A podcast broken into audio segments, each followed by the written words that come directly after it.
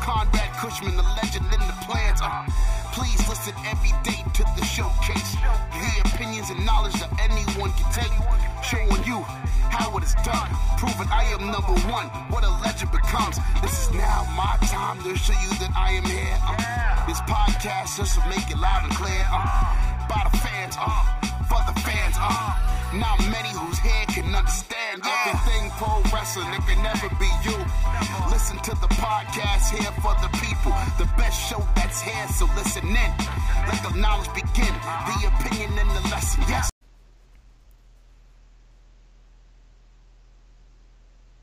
Folks, welcome to Everything Pro Wrestling. Everything Pro Wrestling is a show by the fans for the fans. And with me once again is my main man, Brian Williams. And we are here today to talk about SmackDown vs. Raw 2010 and the last SmackDown vs. Raw 2011. Make sure you guys join us and enjoy the intro. Everything pro wrestling, it can never be you. Listen to the podcast here for the people. The best show that's here, so listen in. Let the knowledge begin. The opinion and the lesson. Yes. Every All right, B, what's going on, brother? Another week Come. down. I know, brother. I'm doing good. How you doing, man? I'm hanging in there, dude. Hanging in there. Uh how are things out your way, man? Let's talk let's talk regular for a second before we get into video game talk. Uh, you know, things are things are good. I mean, not too much has changed since uh since last week, except uh, well, I don't know if it's new, but now, you know, because like I said, I, the only time I go out is to the office on occasion, and uh, to the grocery store. And I went to my Vons a couple days ago, and I'm glad. I mean, I've been wearing my mask anyway, but I'm glad I went because you can't even get inside the Vons unless you have a mask on. Like if you're not covered up, they're not even gonna let you in that motherfucker. Yeah. So that's Yeah. like the only change here. But I, you know, I'm masked up. I got some bandanas, looking like a crip out here some days, a blood some other days. But uh, making some shirts out of old, uh, or some some some uh, face masks out of old wrestling shirts that I got. So I'm doing, man. I'm maintaining, just like I'm sure everybody else is out there. Yeah, man. I got the same thing at work, man. They started making us all wear masks, and I'm gonna be honest. If you guys know where I work, you're gonna probably keep. Don't say it in the chat, but dude, you didn't have masks last week, and now you're requiring us to wear masks. Come Yeah. on, bruh. Come on. I know. Um, what is going on, everybody? Though I see PR Nightmares in the house, original Biggie, Prince Rockstar in there. If you guys are watching this video right now, do me a favor, hit the like button. We already have 14 people hit the like button, so you guys are greatly appreciated. But don't be afraid, get in the live chat, hit us with your best questions. If you remember the game or have fond memories of the game, I'll be reading them throughout this podcast. So make sure you guys show some love. And um, Rob said evening, and he said thank you both with the wink face. I think I know what that's for, Rob. Uh, don't thank me, trust me on that. Um, and Prince Rockstar wrote Blood versus Crips. Yeah, Brian's got to be careful. He's out West Coast, man. This is some uh, GTA type stuff. You got to be careful out there with your colors. Yeah, but you know what though? The pandemic has kind of like stalled all that. You know what I mean? Because everybody's got to cover that face. Like Corona is way more scary than uh, whatever set you claiming. You know what I mean? you know it's hard out here for a pimp trying to get It that is. money for the rent, baby. Uh, what's going on, Donnie? Good to see you in here. Uh, shout out to Original Biggie. Original Biggie sent me a lot of questions for uh, the second half of this, Brian. So be prepared. I'm, I'm trying to work some of them in, and I may have to pull them up for you. Uh, Connor, thank you No. for joining us as well. Thank you guys. Like I said, feel free to jump in if you guys have questions. Uh, Brian, I think we wasted enough time. These guys want to talk about the video game. It looks like so. All right, well let's get to it then. SmackDown versus Raw 2010, good sir. Man, this this is this is a decade ago, bro. I know. Yeah. I know. Damn. Didn't feel that long ago, but yeah, I guess it was. Yeah, dude, a decade. And uh I will. Oh no, go ahead. Go ahead. no, no, man, that's just a long time, man. Just thinking about it, where I was back then, completely different. Yeah, I know. Same here. Same here.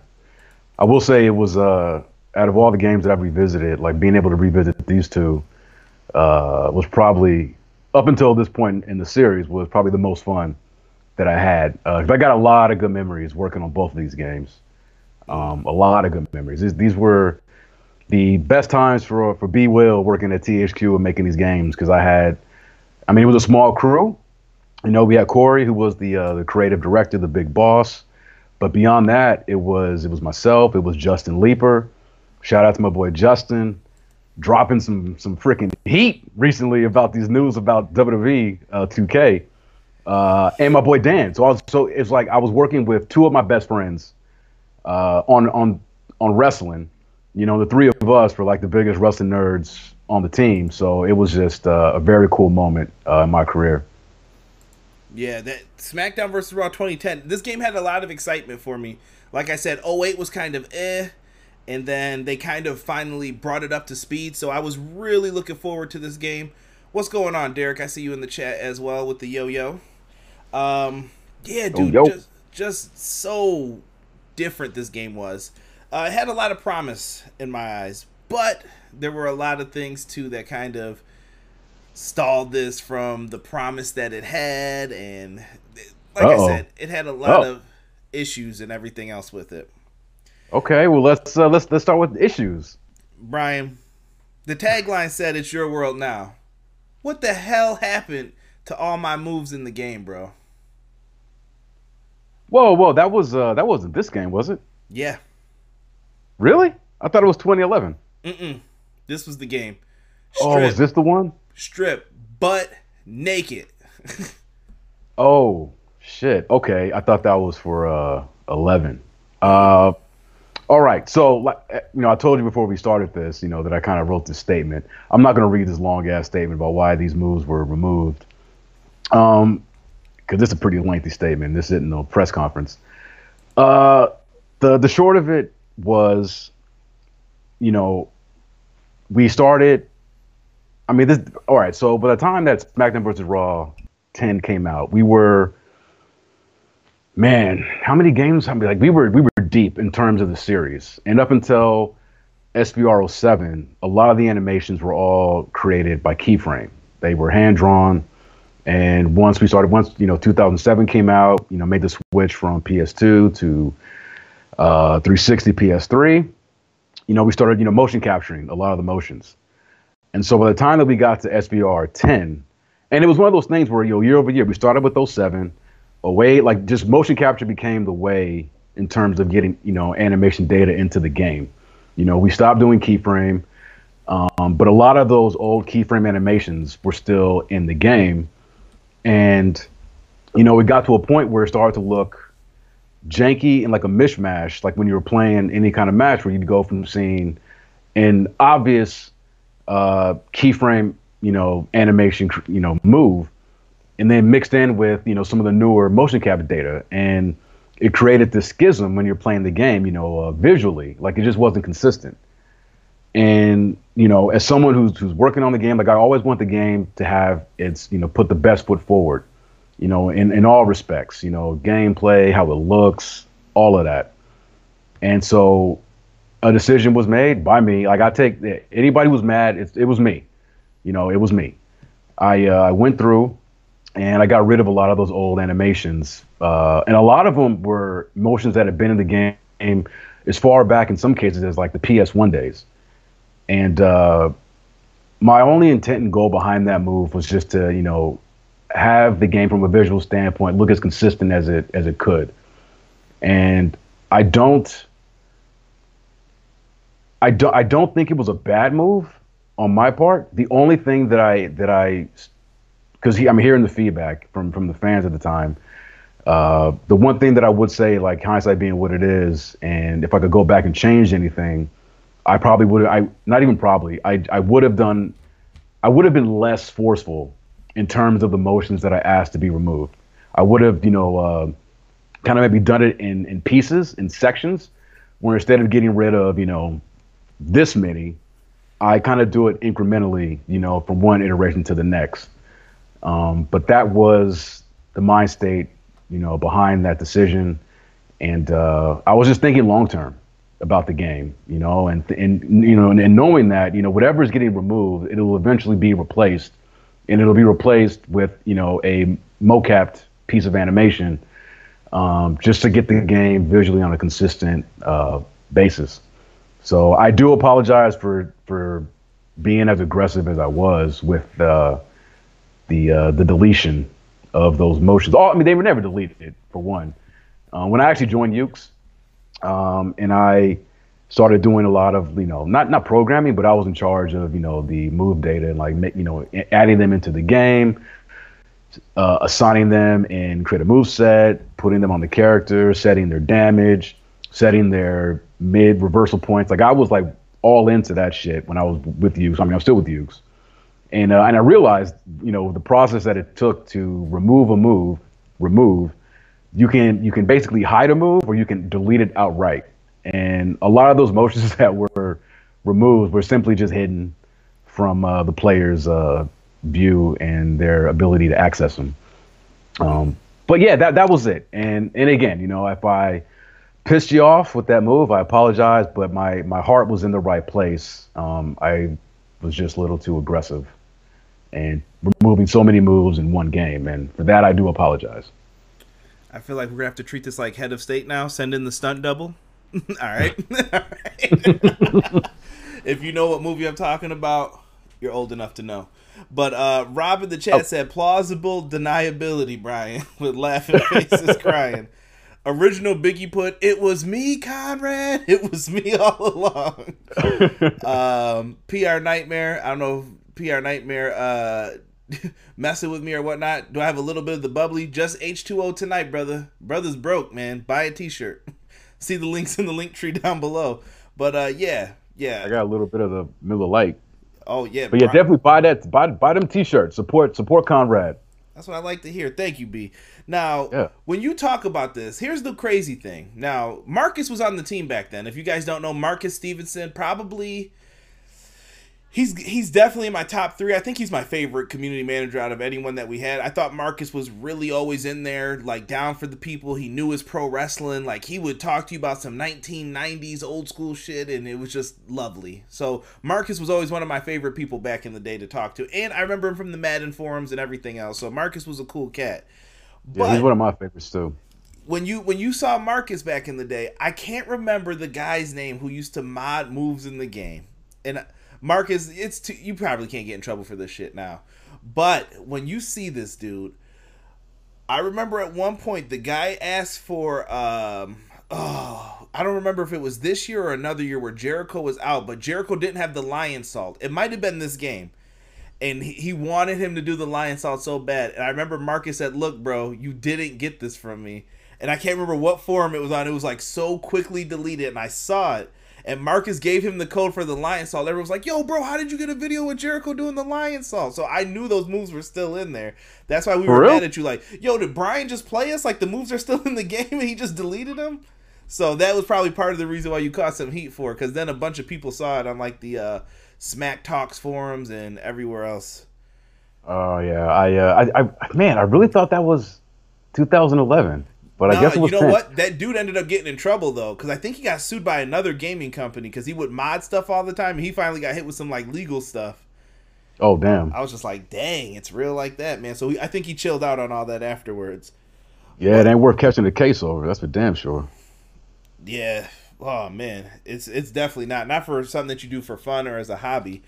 But yeah. Let, us get into some other stuff. Brian addressed the move thing. He did it in his presidential manner. He was calm, cool about it. So I'm not going to hold it against you, good sir.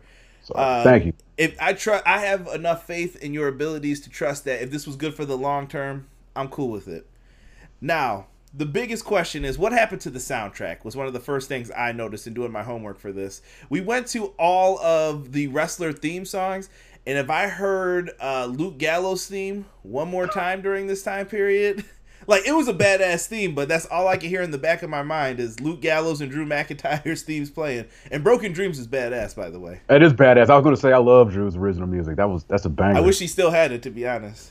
Yeah, me too.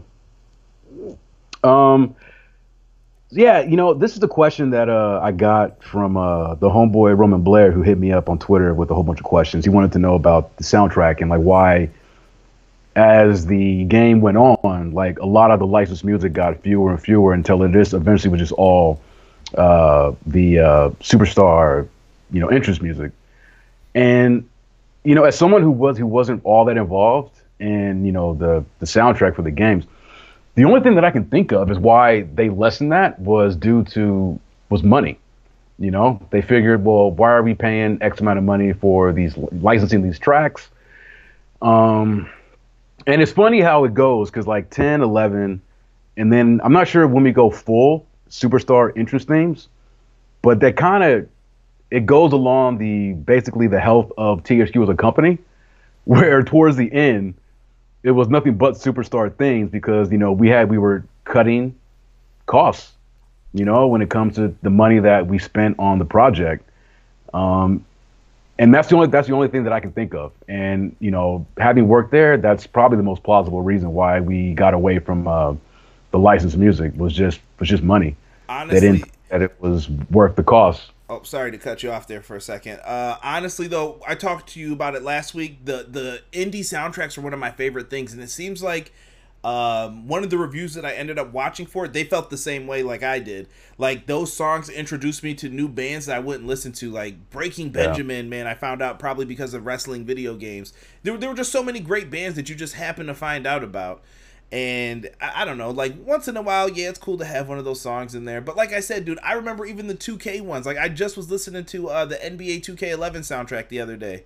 Like I was just doing, you know, a little workout, and then all of a sudden I'm like, yeah, let me listen to this again.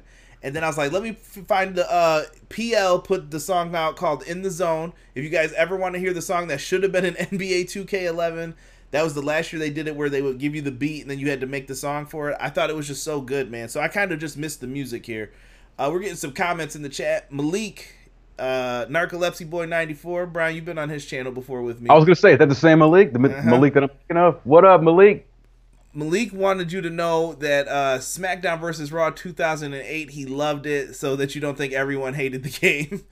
Oh, thank you, brother. Thank you. I appreciate that. And he he asked another question here. Uh, he said, "Would they bring back Road to WrestleMania? I was a big fan of those. I would love for that to return." Well, I'll preface this for Brian beforehand. Brian doesn't work with WWE games anymore. They broke that yeah. relationship after 2K19. Hence the reason why we got 2K20. No offense, but uh, that, that's their game. Brian didn't work on that. Brian probably worked on the last good one that I can say I honestly enjoyed. So I did. Um, I did. Road to WrestleMania. I I don't know what the process is for that, Brian. I, I like Road to WrestleManias. Justin Leeper's playing them on his channel. I would love yeah. to see him bring it back. If wishes were fishes, that's how that's how I'd have to leave it. Yeah, I agree. I agree. Uh, you know, you know, you know, doing this series with you and um, you know, it's giving me a chance to go back and you know replay all these old games. And I mean, Justin did a great job with those Road to WrestleManias. I mean, and again, I think I mentioned it on the last show, where in comparing, you know, what he did with Road to WrestleMania to what you know that one designer did with uh 24/7 mode in SmackDown versus Raw 2008. You know, the difference is is in the the well, one the uh, the creativity of the designer uh, and then the passion that that he had. And Justin's got a lot. He's a passionate. He's a passionate cat, but he also knows wrestling, and he's a good and he's a good freaking writer. And also, you know, shout out to Justin. He he wrote he's he's written two novels which are really really dope. If you uh, Stillman Fights is the first one. I forget the second one, but no, he's just a really good writer. And you know, playing Road to WrestleMania in 2009, 2010, and 11. I mean, you're just like the like you can tell like this was this was created and designed by someone who who got it and uh, i mean yeah it, whoever whatever happens with the franchise moving forward i mean they can easily bring that mode back i mean because honestly it's just you know it's the name but what makes that thing special is the uh, the secret sauce of the designer and the love they put into it so you yeah. know yeah honestly i miss those being into the game um like we'll hit on that once we get to the 2k series um yeah once we get to all that, and I think we're gonna have to address an elephant in the room that Justin brought up, but we'll save that for the very end for people. So that'll be your uh, dessert to stay around for it while we get through the meat and potatoes of this. Um, Brian, the training facility that they had when you opened up the game, dude, super dope. And if you're a real wrestling fan, it's based off FCW, so I 100% yes. loved it, dude. Yeah. So, uh, a little story behind the training facility. So we went to FCW for a promotional event uh, uh, in support of SVR 09. And while we were there, first of all, it was dope. I mean, I I've been able to I've, I visited FCW. Um, I've been able to visit the Performance Center a couple of years back, and just night and day. But I mean, FCW was just this kind of dank garage, uh, very lo-fi but you know had some of the best people working there. Uh, got to meet Dusty Rhodes, uh, Dr. Tom Prichard, who I had met, you know, previously a couple years ago because he was uh, he would attend motion capture. and We were still using the WWE talent, and uh, me and Dan were there, and because because Dan and I both got to work with Dr. Tom at mocap, and being able to go to FCW and chill with him, like he gave us a tour. You know, we went to uh, the back room with all the all the rings set up. Uh, it was I mean, it was just a really cool time. We had our press event, and then that night, uh, us and like the press that were there in attendance, we got to watch uh, an FCW uh, taping um, just a really cool, really cool uh, experience. So yeah, you're right. Yeah, the training facility is, I mean, based off of FCW. I mean, it's pretty much that is FCW, right? Just without the name. I think but, you guys uh, just changed some of the banners, maybe. Uh, may yeah, probably, probably change the banners to make it more current. Um, but beyond that, like the layout and everything, like that is where they shot their uh, weekly TV show. Um, and the thing about that, you know, the training facility is that this was not the original idea for, for it. You know, uh, I've always been a big proponent of having some sort of tutorial mode in the game.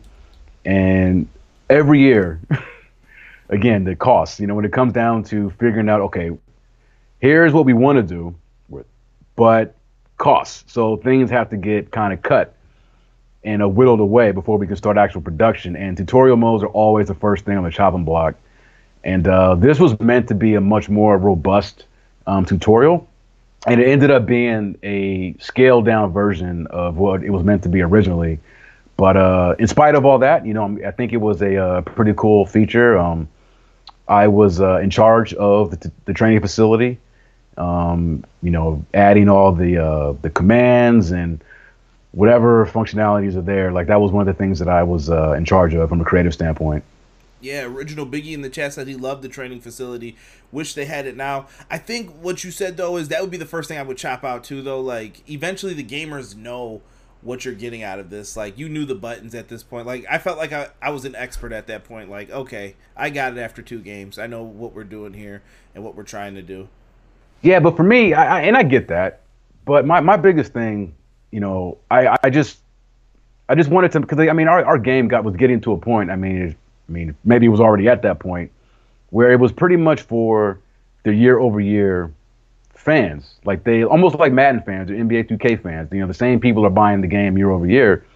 But, you know, myself, I just really wanted to, you know, bring in new fans, you know, because I'm sure there's a lot of, you know, wrestling fans who would be interested in playing the game. But sometimes, you know, people who haven't been playing it for as long as we have, it can be a little intimidating. So for me, I just wanted to have kind of this robust, fully featured mode to kind of like take people's hands and kind of walk them through why things are done the way they are.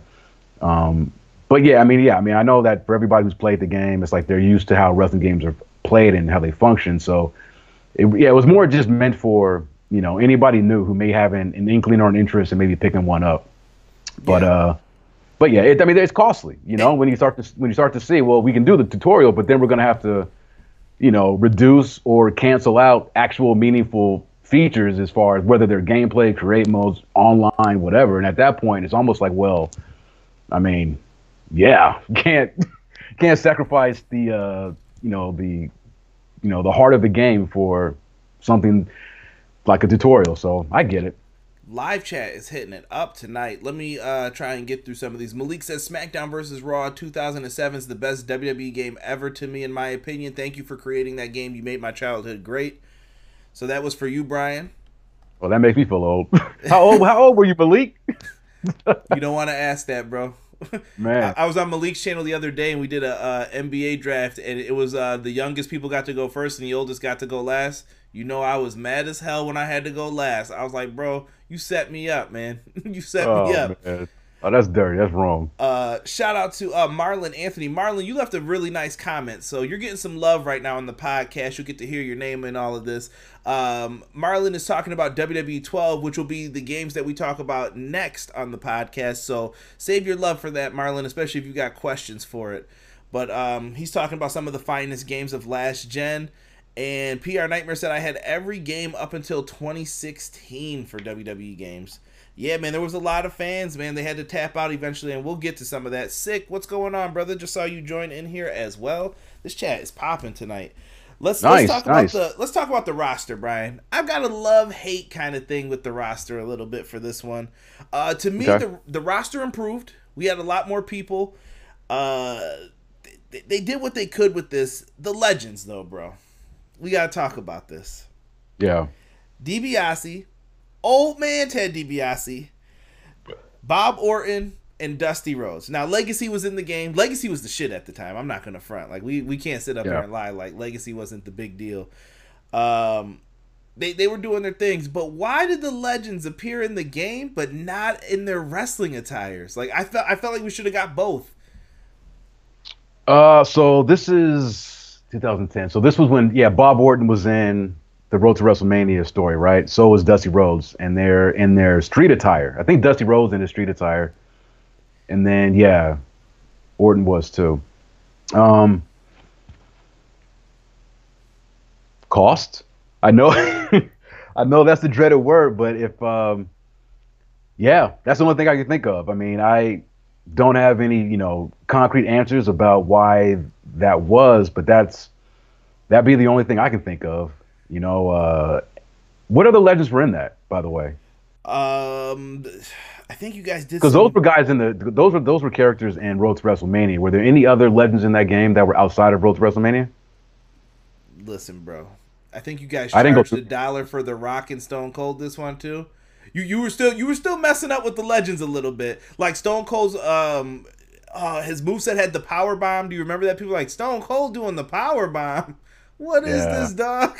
like Yeah. that and you charged me a dollar for this? Like you guys were it wasn't a lot of money, but it was just like you're charging me for Stone Cold and the Rock? Yeah, I got a note here because I was going through, and so this was the second year that we did DLC, and I'm like, so Stone Cold was the only thing that we offered. I completely forgot about that. I think Rock Rock was in it too. Was Rock in it too? Mm hmm It was Stone All Cold right. and the Rock for sure. Yeah, that's uh that was weird. I don't know why we did our DLC that way coming off, you know, with our second year. Um you know, knowing what I know and just knowing what it's like to work at THQ, I probably I could hazard a guess and say that the reason that we were so slim with the DLC was because of uh, community creations and you know, kind of relying on other people to create the characters that weren't in the game and kind of driving people towards that. That would be my guess. As and I- I'm not saying I agree with it, but as shitty as that sounds, that's that that doesn't seem too far fetched for uh, what was going on. Damn, damn, damn. Yeah. But we got better, I'm, we got I'm better. reading this chat, bro. So, listen, Malik, I'm gonna ask your question, but everybody, if you got questions, keep it to the topic a little bit. Malik said, "I heard a rumor that Yuke's was gonna be creating a new WWE game separate from WWE 2K. Is there any truth to that, and can you speak on it?" Um, we, and by we, uh, Yuke's are uh, potentially going to be developing another uh, wrestling video game, but that's really all I can say. I can't talk about you know any companies or or uh, brands, but uh, we are in talks to do a game. That's all I can really say. Welcome to the world of NDA, folks. He can't disclose at this time, so we'll have to. I mean, honestly, it's it's nothing that you know I can't. I mean, it's my boss Hiromi. Like she wrote, she she did that interview uh, last year, and that's you know basically stating that we're doing the game. I think she might have mentioned that it was WWE related, but uh, I'm not sure. That could have been I, I taken think out. I think people get confused because you guys left the door kind of open. Like it made it sound like it was ending a, a relationship on a good note. and You were willing to help, but it's what Justin said. Like you don't like the dumping of the boyfriend and girlfriend thing. You don't dump your your boyfriend and then your girlfriend goes, "Hey, can you ask my ex to do that thing that I like that he did all the time?" Like you can't just go back to Yeah, a company like, yeah. "Hey, help me out, bro." Like it doesn't work like that usually. Too much pride, ego, and money. You know how it goes. uh, it- sick. But yeah, that's all I can talk about on that matter. I, I'm I'm with it, Brian. Six said, "Yeah, I finally caught one of these." He said, "I have questions, but I'm gonna let it rock for now." So I'm sure something will be coming up. Sick was in XGW with me back in the day too. So shout out to Sick. I think this is when you took your hiatus, bro, and then uh, we didn't see each other. Um, let's see. Malik Gordon came in and said, "SmackDown versus Oh, I got a little bit of good news just now. huh? I got a little bit of good news from work. Oh, okay. Good, good. Speaking about this, Little, not what I was hoping for, but better than nothing. It's not bad. It's not bad. It's good. It's good. We'll talk offline. okay. Okay. Uh, SmackDown versus Raw 06, Malik Gordon says was his favorite game. That was one of the first ones we talked about. So if you go back to part one, Malik, you'll uh, get into some of that. Rob Rope Bull Rope match for the American Dream Dusty Rhodes, if you will, Daddy. I will never do that if Cody's ever on the show. I promise, because I know Cody hates Dusty impersonations, but he's one of my favorites to do. Randy all uh Bull Rope match. Uh, Malik said in 07 he was 10. Malik, get out this chat. Come on now, wow. bro. Don't make me feel old, bro. He said, I'm young. 22 years young, man. that game was my childhood. Well, I'm glad you enjoyed it, brother. I am. It was, uh, man, what was that? I was like 25, 26 when I worked on that. Oh, man, that's a long time that's ago. A, bro, I don't even think I, I think I was 20. I don't think I could drink yet. So you're like half my age, Malik. Cut that shit out. Yeah, uh, yeah. Malik said, whatever game it is, I'll be buying it if it's anything like the old games. All right, I respect it. Let's steer. I appreciate train, that. Let's steer this train back uh, to SmackDown versus Raw 2010, though. Yeah. Um, great feature that I thought was implemented. Superstar threads, bro. Uh, yeah, yeah, I, that was dope. Because do you know how often sometimes I would just say, dude, I just want the colors from the pay per view, like Rey Mysterio, one of my favorite people to create superstar threads for because he had such badass attires, and you guys hooked it up so you could do one pant leg versus the other. Dude, I was making like the pink and black Mysterio. Mysterio had different colors like every month. I was like, okay, now we're about to do. Uh, we'll say this event's in uh, Pittsburgh, and he'll wear the black and yellow for this week, and the next week will be in Charlotte, and I'll have wear the Hornets colors with the green and purple. You would just think of wild, crazy shit. Him and Punk were my two favorites to do superstar threads for. Uh, any involvement yeah, Punk with that? was mine. Punk was mine too. Yeah, Punk Punk was one of my favorites even like before. That's who I was actually in my EFED. I was CM Punk. So when he got like great, I was happy. I'm like, oh, I don't even have to do anything, and my guy just got boosted when he starts getting his push uh, a year later. But yeah, this was uh, this was a great feature. I thought. Yeah, so uh, Superstar Threads was something that uh, this was Corey's idea. Um, you know, uh, Corey sometimes gets a lot of well, maybe not now. I think hindsight being what it is, but I know at the time, Corey would get a lot of uh, kind of mean comments directed his way. But Corey, Corey was he he had a lot of good ideas, and he was in that position for a reason. And uh, he was the one that came up with the superstar threads, it, and it was he came up with it as an end around because, you know, there we would always hear about you know fans' requests of being able to edit uh, the mainline roster you know what I mean? Like like you know like players are able to do back in games from the past. Like like No Mercy allowed you to completely edit uh, the default WWE roster. Um, Brawl 2 for the original Xbox. Probably the only good thing about that game was the fact that it gave you complete freedom to alter, edit all the all the the WWE, WWF, you know, you know wrestlers. Uh, like it, outside of their clothing, like you could do their clothing, you could you could you could make uh, uh, Booker T look you know into like a fat you know obese uh, version of himself.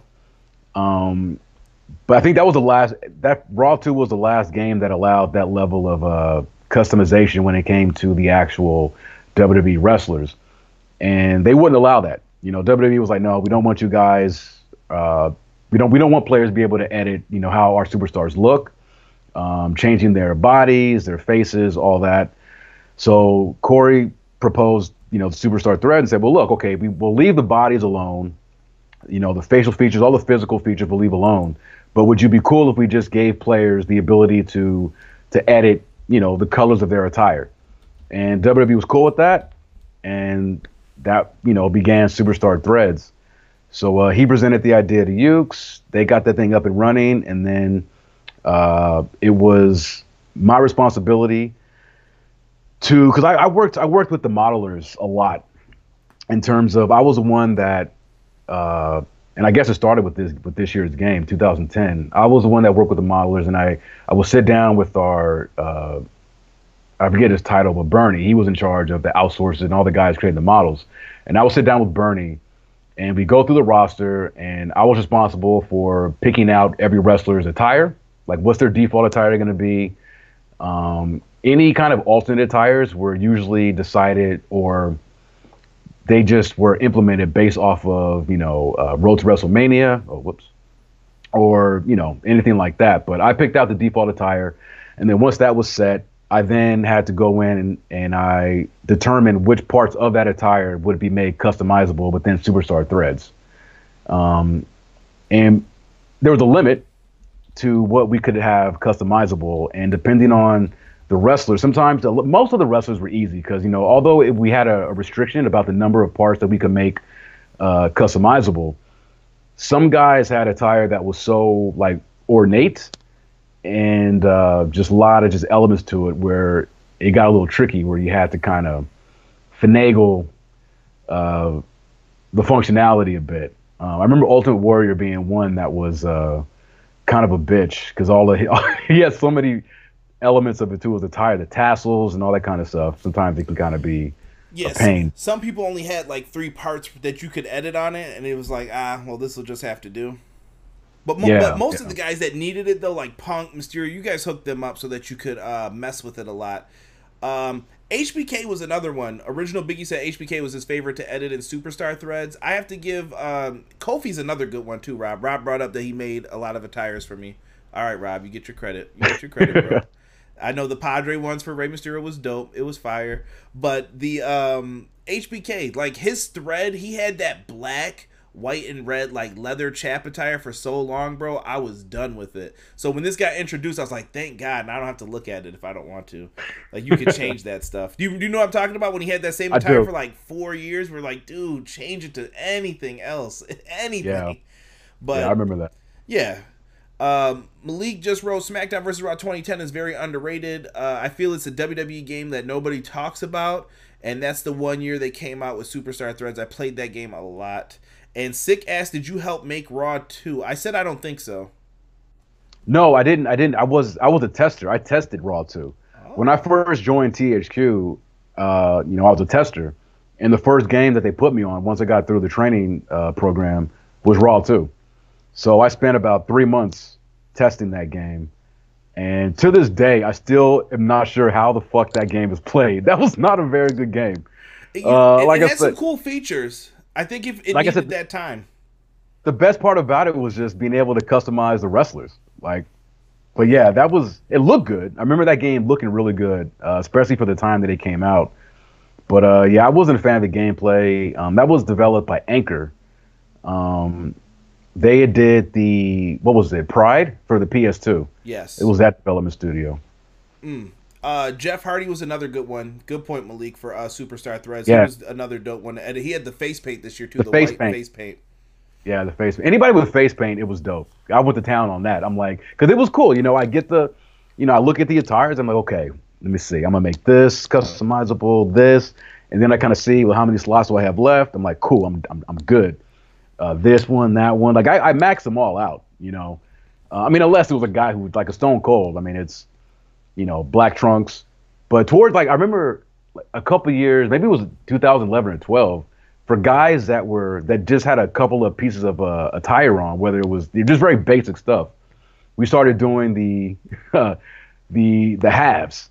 So if, they, if, they, if they're just wearing a regular pair of trunks, I'd be like, okay, well, we'll divide it up into left and right. So if you wanted to have the right half of the trunks one color and you know the other half another, we you know kind of use the slots for that as well. I like that though because you could do different things with it too, and it helped the creators out a lot. I felt when they wanted to blend colors or try to change something, it, it was yeah. a good feature, bro. Like that was hundred percent. So if Corey did that, kudos to Corey. Uh, I know he probably hates like when It's My Yard used to have Corey's tweets and stuff back in the day, like it's Corey's tweets, it's Corey's tweets, and then he would like show horrible pictures of Corey's face, like Corey the Dead Ma, and just uh, retweets from him all day long for uh, views. Um, let me see here. Goldust was another fun one. Goldust was rough, man, because he would turn into pink dust, brown dust. You see people going crazy online. Um, you know what? Another cool feature about this was so you talk about the editing of tires. I remember I met Ant the Gamer online. So I used to play like if I saw like a big YouTube name on there, I'm like, yo, I'm about to hit up his room, about to see how good he really is. And uh, yeah. I remember I played him one time. We had some good back and forth matches with uh, like Shawn Michaels, and I had a great Muta Ka. Muta was like one of my favorite cars to use in all the games. and I was uh, shining wizard and boys like there was no tomorrow. And this was old man Muta too, with like the the bald head and all that stuff at the time. So it was, it was like a lot of movie. fun, man. Good stuff. And you guys always showed love to Muta Wink Face in the uh, creation suite. Oh yeah, oh yeah. I mean that uh, was uh, that was mo- I, that's probably you know Yuke's, but uh, we never like you know like Muta, uh, Liger, like those guys. It's like yeah, that's yeah. That's got to be bro. Those those were my hearts, bro. So it didn't even matter. Like Liger and Muta are my two favorite of all time, and this is just because of WCW day shit. Like '92, I used to watch them. Like Muta versus Barry Windham all day, dog. I got it. Believe me on that. Um, kick out meter for this one. Um, yeah. I remember this for the online purposes of my league, and we used to have rules about the mashing. So, bro, a lot of people would take like a sock uh, a book probably that they weren't studying for school. I don't know what to mash the buttons because your fingers would get raw if you were like smashing the buttons for so long. For how people would kick out in this game. Um, I don't know if you guys were ever aware of that, but we used to have a rule where once you mash three times, you were supposed to hold it. So that's how we knew if people were cheating. If because uh, very rarely oh, would you ever kick out of something like that. So very. Wait, what different. was it like online? What was it like online? Because uh, uh, people could kick out of everything. Was it just button mashing, or was it the um, button mashing? The pin meter. Okay. I, people all probably right, hated playing me because I could kick out all day long. Like I wouldn't care if, uh, like I just like I used to make just like a fist, and then you just ra- go right across the controllers and rake it. Like, all right, boom, I'm out. I'm about to beat this dude now. Figure out a way to pen him, roll him up, something to get out of this okay. match. But that that was different. I think you guys improved on the uh, meter later on with it. I wanted to show you love on better camera angles this time. This time I like the uh, the transition of how the cameras would move around.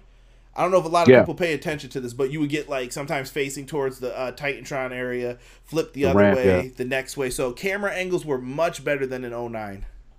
Yeah, the camera angles are dope. But before I, am gonna go back to the pin meter because um, I did I, I got I have a note here that I put down. I I don't remember playing it online, because like I said, I think we, we talked about it before. I was never the I was not the online guy, but uh, we actually I guess you know offline, you know we so we talked about Legends of WrestleMania the last episode, and uh, I actually I took two things from Legends of WrestleMania uh, and added them into this game, and one of them was the pin meter.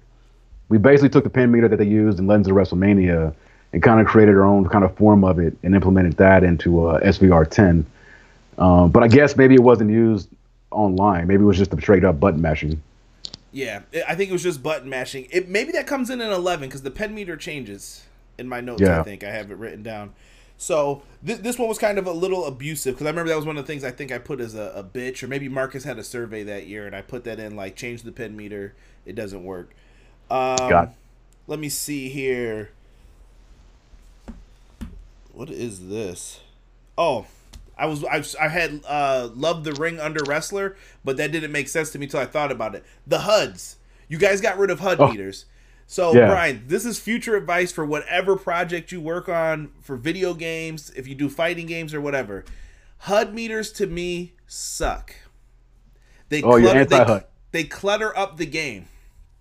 Like when I see the screen, I kind of want to feel immersed into it. And I know you have to have something that shows like, okay, the finisher's there whatever. Uh, but when you guys just had that little meter kind of around somebody's foot, I was like, oh, okay, this is really dope. Here's my problem with the 2K games of like uh, later years. They had those big meters, and you know how yeah. you would do like the uh, the finishers that people would catch you out of. It takes away all strategy when I can see when you have a finisher, and I'm looking ex- right directly at the guy's like meter bar, and I'm like, bro, you have a finisher. Like I'm not jumping off the top rope so you can catch me with an RKO or whatever. I'm not stupid. So it, it takes away the strategy. But back in the old games, I can't remember if it was this one or 12.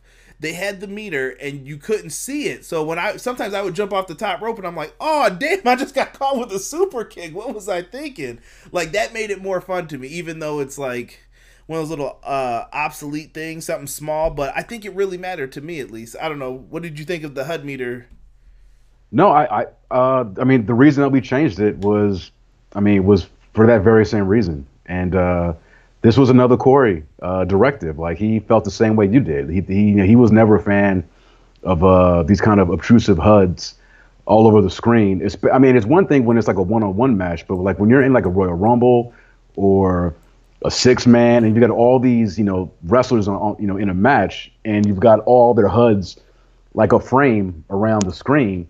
Uh, I just remember Corey hating that, so he was he was the one that pushed to have this uh, you know very subtle uh, HUD display underneath the feet, and I think he probably I think he got it from the NBA games, how they would have the little halo underneath the uh, the player that you were controlling, and uh, we kind of took that uh, and used that for for this game. I liked it too. You know, I'm, I'm like you. I, I, I don't need to see a lot of HUD. I mean, if there's something that I need to know, like you present it to me at that situation, but to just have that stuff up there static for the entire, you know, course of a match, like I'm, yeah, I'm with you. Uh, I'm not a big fan of that. And when we used to have those old, you know, big HUDs, I would always go into the options and turn it off, you know, because I just want, like you said, I just want to be immersed in the match itself and not have to worry about all this other information on the screen. Yeah, I just so think yeah. I think it just is a better presentation of the. Pro- I think it's better for everyone. Better for the product. Better for online play. I, I yeah. don't want to see a cluttered screen. Sometimes when you're playing like a, a six man chamber or something online, then you see six HUDs, and I'm like, dude, yeah. oh my god, get this out of here. Um, looks ugly a lot of people are talking about the kickout meter in the chat. This really matters to them. It looks like uh, something. Marlon says something I hate to this day is the pin meter. Give me button mashing seven days a week. The pin meter non-functional online, especially due to latency. I agree with that, Marlon. That that is always difficult. That was one of the things our league struggled with was how to make pen meters and kicking out fair because some people couldn't button mash. I, I, was really good at it, so I could always figure out a way to kick out. But other people weren't so good at it. Other people are better at the uh, stopping it, like it's the NBA like uh, shooting. Yeah, I, I, don't know what to call it, but like the shooting meter, exactly yeah, the like same. Shot stick, the shot stick or whatever. Like yeah. Yeah. Uh, shout out to Cam, KC Classic 7, my brother in the chat. What's going on, Cam? He said no HUD meters. uh, Cam is a big sim guy uh, when it comes to football video games and sports games as well. He was my competition for years. Um, but yeah, I agree. No HUD meters in there. Yeah. Uh, six said I agree with the delay for the kickout meter in later online games would sometimes end a match before it even began. Uh, Obi one said I turned off HUD meter so that everything is surprising. And six said I also kind of missed the L two for strike reversals and R two. My man's sick. I definitely have that in here in a later thing, but we can jump to it now. What? Yeah. What, uh, what, uh, before we about, do, before we do, I, will just say that you know I I know that the pin meter that was introduced. I mean, the pin meter that was introduced in this version of the game, 2010, is pretty much the one that has been in the game up to 2K20, and I I, I love the pin meter. Uh, I do. I, I like the the blind button mashing for me. I I just was never a big fan of because I I want to see what my progress is. Like, how well is this button mashing doing towards me being able to kick out? So I like the meter we're holding the button and trying to stop it within that target zone, no matter how big or small it was. Because even when even when it when it was tiny, and it was hard as fuck, I still felt that I still had a chance, as slight as it was. And being able to kick out in those moments to me were just like fuck, like yeah, fuck yeah, I'm still in this. Like I, I, just love that, and for me, I just never got that from the blind button mashing. But you know, different tastes. I just want to. I'm just. I just no, want to no, throw no, it no. You're, I I agree with you. I prefer the other way for a. How do I want to put this, Brian? Brian, I prefer a more difficult game for myself when it comes to wrestling because I played it for so long and I feel like an expert. Yeah. I feel like these games aren't hard anymore, even when they're on Legend at these points now. Like certain games, it was like, okay, it's a little tougher, but after you get it once or twice, you're like, all right, I got this, bro. This is nothing.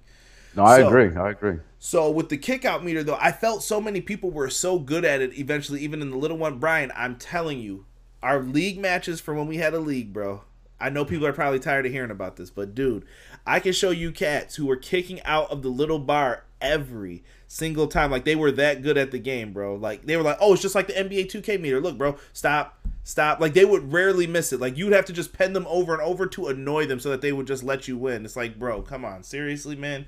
Hey, they, they got good at it. That's skill. That's skillful. Nah, bro. Listen, when you get hit with like twenty finishers, it should be done.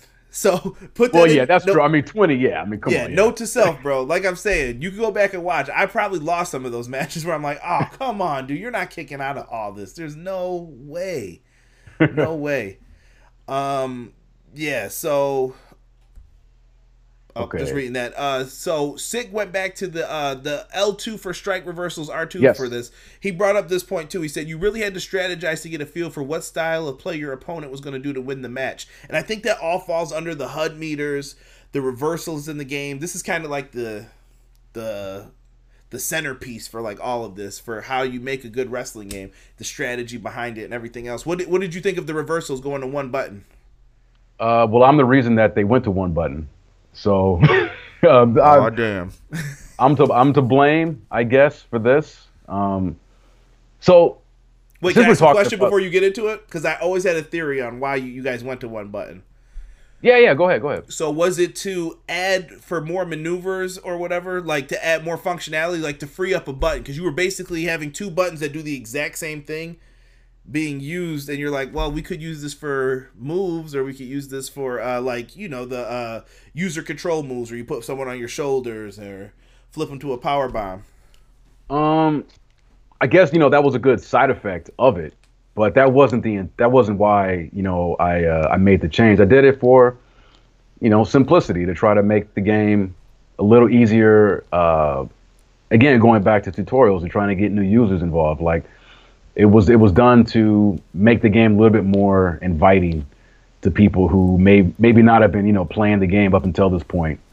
Um, and that was yeah, that was it. You know, uh, I know it's a divisive thing, and even myself, um, I stand by the decision. I do. I mean, people can be mad at me for that uh, if they want, but you know, it is it is a thing where while I'm glad that we made that we went that route, I'm at a point. It's almost like you come full circle because of you know, because prior to prior to this change, not only was our game, but like Day of Reckoning, No Mercy, any kind of wrestling game of note had the two button reversal with strikes or attacks and grapples. Um, and then we switched to the one. And like I said, I I liked the change at the time, but now, you know, playing these older games, it's like, man, you know, I kind of wish, I kind of want to, I want that back. You know what I mean? Um, because like you said, I mean, you know, you kind of get to a point where you kind of once you get good at just reversing, period. I mean, it kind of it makes the game a little bit too much, too easy, you know, and uh, yeah. So you know, I in whatever thing that I'm that I work on in the future, uh, that is something that I have in the forefront of my mind about potentially bringing back the uh, two button reversal. Not saying it's gonna happen, but it's something that I definitely uh, have been thinking about. But but yeah, I, I was the one that that made the change from the two button to the one, and uh, and to kind of go on to that, like this was the first game that I worked on where I really put, for better or worse, I will, and we'll find out, uh, my stamp on things as far as gameplay is concerned, and it uh, transitions into 11 as well. So uh, I'll just say that and have you take the floor again. No, we're, we're gonna we're gonna uh, power through some of these, but like I said, you didn't create all the monsters either with like the reversal buttons. Listen, bro, I remember later games it would just be I got the controller in my hand, you just hear. I'm like, bro, you don't even know when I'm about to do this move, and it would create people stalling, like waiting to do the move. You're like, all right, he's pressing it every like two seconds. You can hear it in the background. Catch Yeah. it now. It, it just got to the point to where it got like really bad and repetitive. Sick. Uh, I'm, I'm jumping all around because people were commenting while you were uh, discussing that he put after the third or fifth kick out after a finisher with all gray body and health. Come on, man. And he put shout out to my former tag partner in XGW, Killer Kev. He was the kick out king of XGW. That's exactly who I was talking about. Sick when I was talking about people kicking out with that. The he plays for the uh. NBA. You know he plays. He plays for the NBA 2K league now. He's on Lakers Gaming. So I'm happy for him. He's my former 2K Oh, teammate. nice. Mm-hmm. Lakers. Yeah, yeah. I know that's your squad. So Hell yeah. uh Cam KC Classic is in here. He said the problem wasn't the kickout meter online. It was the fact that the meter's in the same spot every time at the same speed after every finisher. So Oh, yeah. the meter like would never bug. change speeds based on your health, and then um, it would always be in that like same spot, so you knew right where you had to hit the money spot. No pun Yeah, that- intended, Val Venus. Uh, but yeah, Yeah, that that's, that sounds that's that sounds like a definite bug because that's that definitely wasn't the case when you're playing offline. I know that the uh, the speed of the meter definitely uh, is dependent upon the health of the person being pinned. Yeah, yeah. I think they did it online to make up for the latency. Yeah. Uh, he said, could the controller schemes be an option in future games, both offline and online? What's that? I think Uh, Six asking, could you ever change the controller schemes for video games offline and online? Oh yeah, I mean yeah, you can do that. That's possible. Okay, okay. Uh, what's going on, Entertain Forty Five? What's good, man? Glad you could join us. Um, Brian, we're just gonna kind of run through some of these other things real quick and give your quick thoughts on it. I put body damage, chest turns red in this game. I thought that was a really nice thing that I don't know why it just stuck stuck around for a year. No, that's always been in the game. No, no, but dude, this was the year where like their chest turned purple, bro, like Ring Oh, of Honor oh, oh. style. Oh, you're talking about? Oh, you mean the? Okay, I thought you were talking about the limb damage meter. You're talking about the actual wrestler's chest. Yes. Yeah, with, yeah, the I don't even think this one had the damage meter. I think you watched like how your opponent's body looked, and you were like, "All right, he looks worn down. like I can hit him with the finisher now."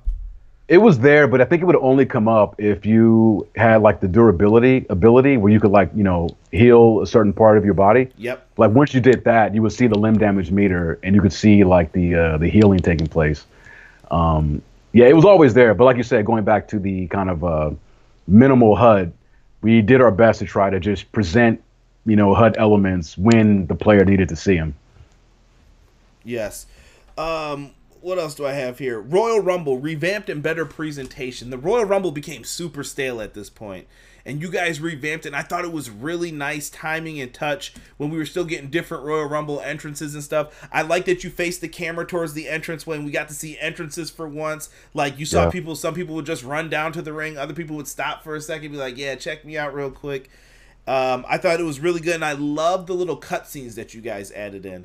The uh, final three, and everybody's looking around at each other like, "All right." It- it- you knew it got real, man. Sometimes it would set people up to be in a better position, though. Too, I remember that. I'm like, "Yo, come on, bro, he's about to get eliminated." It does a little cutscene to where the three of you are in the middle now, and I'm like, "Ah, son of a bitch, come on, come on." So that Yeah. those were always fun, and then the final two had the cutscene too, where they look at the sign. Oh, everybody's got to point at the damn sign, and uh, Yeah. yeah, I thought Yeah. that was really good.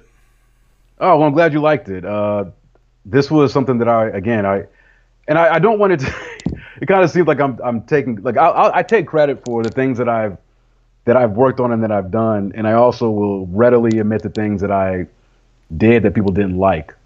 And again, it's it's not so much me saying, "Oh, I did this, I did this, I did this." I mean, it was three of us working on this game, Dan, Justin, and myself. So, you know, it was a small crew, but the Royal Rumble match was something that, because again, I was the gameplay guy. So the Rumble Ru- Royal Rumble match uh, was something that I was uh, in charge of. Um, Yuke's put together the the initial design, and uh, and just as, just you know to to let everybody know how the designs worked when it came to THQ and Yuke's. You know, before uh, anything was implemented, you know, once the feature set was determined, you know, Corey would get a meeting together. Uh, you know, Corey and myself, Justin. Well, Justin was usually in his own separate meeting because he's like story mode. Uh, Dan, and we talked to you know our counterparts at Yuke's uh, teleconference meeting, and we kind of and we basically just decide, okay, well, who's in charge of designing which feature? And so, you know, because again, there was only like we were pretty much short staffed. A lot of times, you know, we say, hey, I'll do this. You know, uh, I'll design gameplay. I'll design the championship scramble. I'll do this. And then Yuke's like, okay, well, we'll design this, that, and the other. And the way that it works is that once the designs are written, they're then shared with each other. So in the case of the Royal Rumble match, they uh, wanted to take the first crack at designing this match. They designed it. They sent it to me. I review it. I give my feedback, and it goes back and forth for about you know anywhere from a week to two weeks until the design is formulated. And it works the same way. When we design something, we send it to them. They give us their feedback, back and forth, back and forth, and then it's like, okay, boom, we're we're in agreement. Let's mocap. Let's start, you know, implementing these things. So the so the Royal Rumble match was something that Yuke's had. Uh, they wanted to design it, so they put their design together. They sent it to me.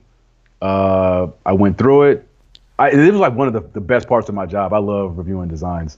Um, I gave my feedback. Um, the the mini games, like I I was a big proponent of having different mini games based off of the situation that you're trying to eliminate somebody because I really wanted to kind of really, you know, break free of just a standard button mashing to get rid of someone. So I was like, so once we once we agreed that it was the corner, the rope, uh, the bottom rope where the guy's on the apron, you kind of like shove them out.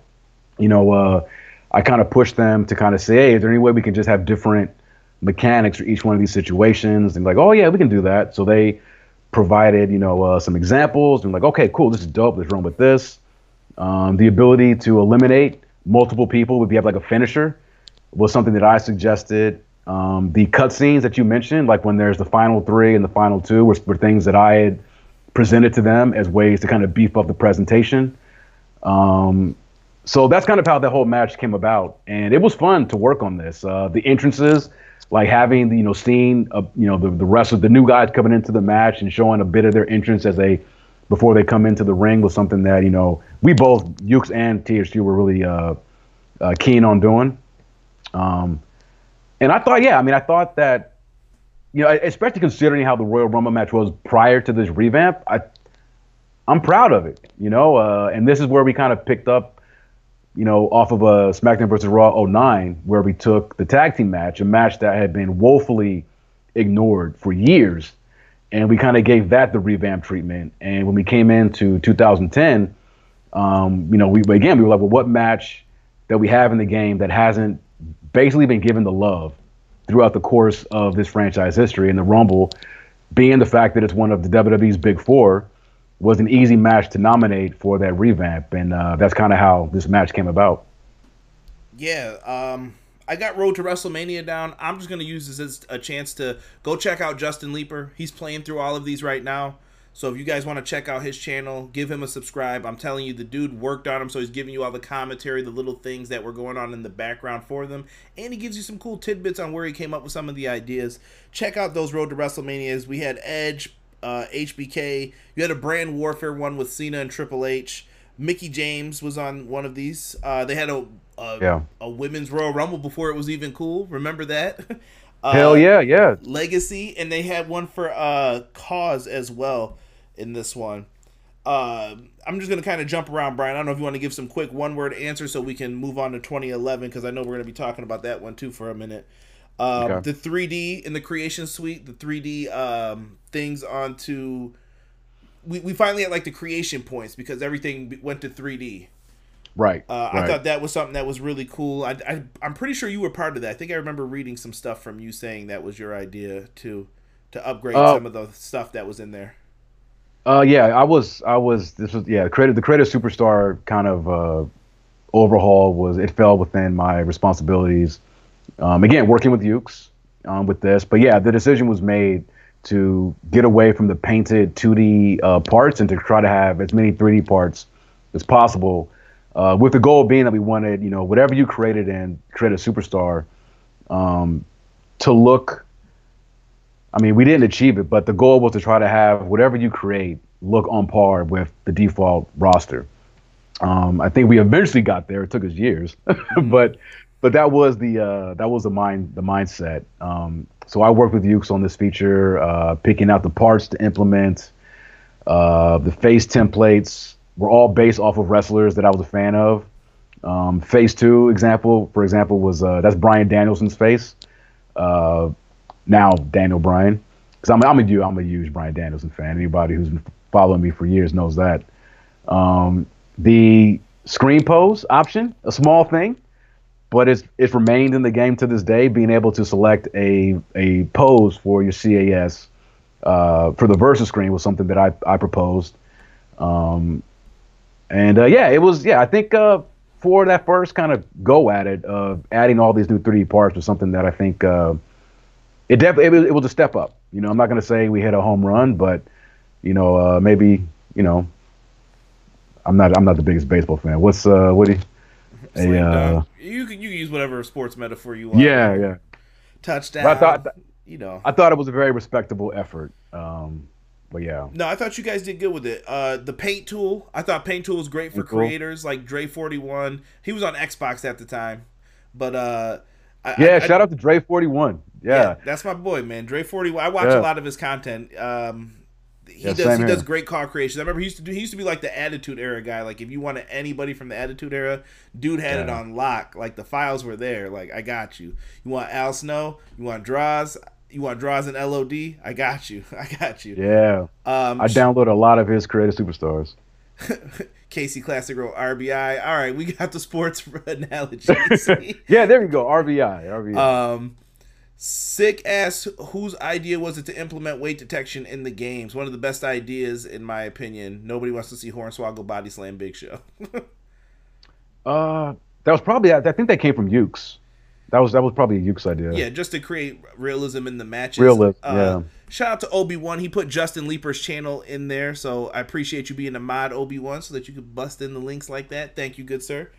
Um, let me see what else we had in here. We had diving finishers and creative finisher. Yep. Yep. that was good stuff. I mean, you guys know what you could do with that basically. It was still the same formula, but I thought it was nice to add diving finishers in so you could create somebody like Wink Face Ricochet from PWG, make some of his Yeah. sweet moves. I was a PWG guy a little bit back then, so Uh, PWG is my shit, man. I used to go. I was. I probably. I probably gone to like thirty or forty PWG events. life goals, man. Are they still doing them in those like little places? Like they're just such a niche like No, no, they changed venues. Uh, the reason I was able to go so often was like, uh, so the venue in Reseda uh, was literally, I don't know, ten minute drive from where I lived at the time. Um, so every anytime they had a show, I just drive down there and you know check one out. But now they're uh, they closed down the Reseda uh, venue, and now they're doing shows in downtown LA. And I have not been to one of those because I fucking hate driving down downtown Listen, LA. bro. I listened to uh, Ryan Satin talk about LA traffic one time on one of his podcasts, and I was just dying laughing. He's like, "Bro, if it's ten minutes for you, it's like forty-five minutes in LA." like I was like, Yeah, he ain't lying. bro. I don't, I don't think I can do it, man." I was like, "I hope transportation's good out there," but I never hear anything about like LA transportation. Like, is it nice? Uh, no, but uh, there. If you want to go to downtown, there you can take the uh, our subway. Uh, the subway won't take you many places in, in SoCal, but it'll it'll take you to the heart of uh, downtown LA. So there's that. All right, Brian. Let me let me get to these last three things that I want to bring up real quick here. Community creations.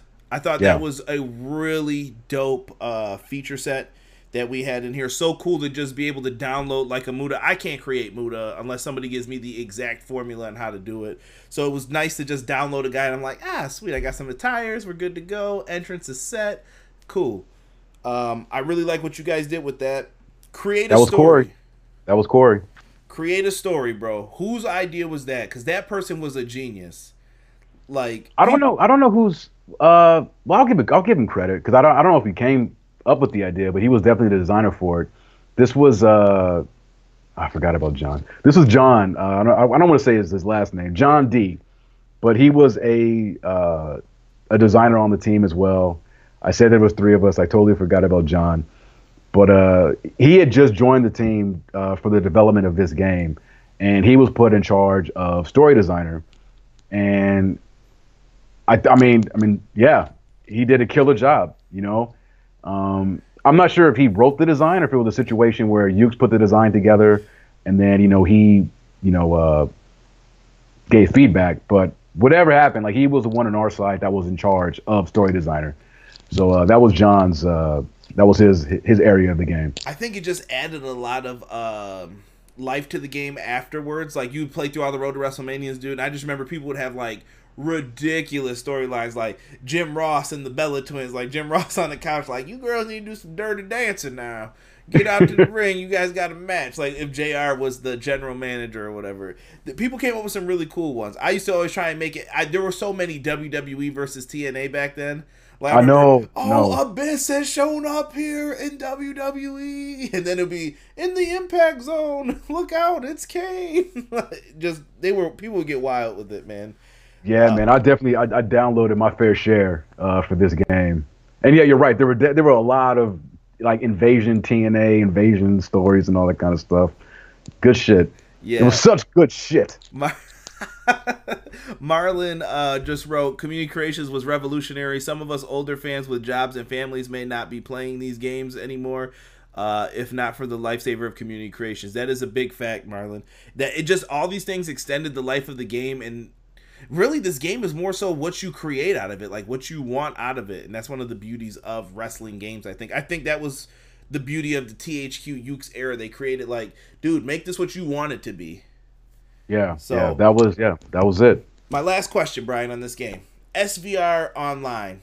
What happened?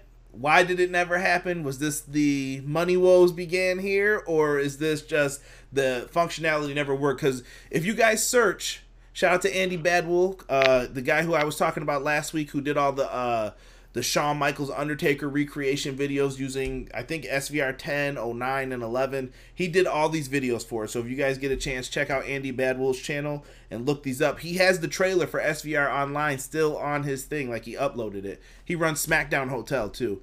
So what happened? Yeah, shout out to him. Shout out to him. Shout out to him. He's he's he's good. He's good people. He he commented on the last video like, dude, you guys talked about one of my videos, and I thought it was the coolest yeah. thing that he messaged me. I was like, oh, that was dope, bro. So uh, much love to him. But online looked great, bro. Like it looked like you guys were gonna have it set up similar to how like the park is in NBA. Like there was a guy, he, you walk up and talk to him a little bit, and then it was like, oh, okay, let's do a match. Yeah, it's funny. I mean, I, I had forgotten it, you know, until you sent me that that trailer because I'd never even seen that trailer. Mm. Um, I had totally forgotten about that project. I think that came um, out at E three with the game. Yeah. Yeah, right, I think I, I, think they said it would be released later after the game came out, but yeah, there there were a bunch of projects that were in some form of development, whether usually pre-production, because not a lot of them went to actual, uh, you know, uh, production. And I guess that was one of them. And the only thing that I can remember is that I remember they wanted to do, and I say they, meaning the uh, the, the upper brass, they wanted to do a WWE game that was basically like yeah, just an online PC version similar to the console, but but from what I remember, because like looking at that trailer, didn't seem that way. But from what I remember, that they wanted it for Korea, for South Korea, because of how much they do the, uh, you know, those online was it uh, MM, MMOs or whatever. Like they wanted to try to get some of that MMO money, and and have it released overseas in Korea. Um, I believe that's what this was, because that's the only thing I can think of. Because uh, yeah, I mean, I got, I mean, these these these side products that would pop up, like you know, us designers would hear about them. Sometimes we would see them, but we were so focused on what we were doing, and and honestly, most of the time we just kind of figured that none of these things were going to see the light of day anyway. So why spend that much time on it? And I guess this was one of them. I mean, there were, I mean, when I was at THQ, I mean, there were five or six games that uh, new additions to the not not to our the mainline franchise, but WWE games that were in some you know form of development by all these various studios. Uh, whether there was one, I remember seeing artwork for one where it was uh, they took the wrestlers like the Undertaker, John Cena, and they it was almost like yeah, it was almost like an All Stars type game, but the fighting didn't take place in a ring. It was uh, what's that? What's that Nintendo game that everybody loves with the um, shit? The fighting game that Nintendo does, where oh man, what brawlers, smashers, Smash Brothers. Yeah, Smash. Is that Brothers. what it's called? Mm-hmm. Smash Brothers. Yeah, there was one studio that was trying. I think it was the, I think it was the studio that ended up developing the Blob for THQ. Like they were putting together a Smash Brothers type game featuring the WWE superstars and like having them like Undertaker would have these mystical powers and all this kind of stuff. And it was very uh, stylized and kind of cartoony uh, the way that the character was going to look. Um, so yeah, I mean this this online game was just one of those things that was bandied about and then just kind of just fell to the wayside. Yeah, and there's a lot of projects like that. I'm sure we'll get into the U-Draw disaster that eventually happens with everything. Um, and you just bring it up whenever you remember it, like really sinking into your head, Brian, about any of that. If it did come to your attention at any point, but um, real quick, before we transition into SVR 11, you know what time it is, folks. It's time to talk about clipping things out. Let's talk about Manscaped real quick. Manscaped, guys, can save your dating life. If you guys need a tool for your family jewels, Manscaped's the way to go. You guys can uh, check it out. One of my favorite features on it, that little light, man. You can hear the buzzing right now. for people on the audio podcast form of this. This little light, man, let's just say you're shaving in the dark, we'll just say. This little light can help you out. Um, these things are powerful. They hold a great charge, and the Lawnmower 3.0 is designed for uh, men's grooming, but females can use it too. Give it as a gift. You can probably give one of these bad boys to a significant other. Maybe Pops needs it. You never know. Maybe Mama needs it. Maybe Mama's got a mustache. I don't know. But you have to figure out a way to get this to someone. And you guys can get a great bundle by using the code EPW Show and save yourselves 20% off of Manscaped's products. They even have things like the uh, the ball deodorant. You know, if you if you put if you sweat under your arms, you know your balls are sweaty, bros. So make sure you guys put some ball deodorant on as well. They've got some great things that they offer on the site though. Uh, so make sure you guys check it out. They have traveling bags. Uh, you can get boxers, t-shirts. Check out manscaped.com. Use the promo code EPW show. It's all in the description below. Also, Powerslam.tv. I got to show some love to my brothers, Powerslam.tv. They are offering free indie wrestling. You get your first month for free on me. You can see some of the people who you will see later on in WWE, AEW, New Japan, all performing on Powerslam.tv. So use the code EPW Show. You guys can watch some free indie wrestling. And shout out to my good friends at Everything College Basketball. These guys have been working real hard still. Uh, I know that the college basketball season is out, but Josh Burton does an excellent job bringing you all the latest in college basketball. There's still people being signed, people deciding what schools they're going to. So make sure you guys check out everything college basketball. Woo! B. Good job, brother. Good job. You know how it goes. Hey, hey, I, I know you want to go to, to 11, but there were some things that I wanted to touch on just real quick with 10 that I feel uh, just don't get you know talked about that much when it comes to this game. Just real quick, I got to get my shit in before I get thrashed on uh, 11. Okay. All right. So in terms of gameplay, like in 2010, you know, we brought back uh, the four strong grapples because we got you know a lot of feedback about uh, you know fans just wanted to get more of those moves slots back into the game. So those made a return. Um, strong strikes became a part of the base move set. Um, in 2009, they were an ability, but with this one, I, I made the decision to just incorporate them within everybody's moveset.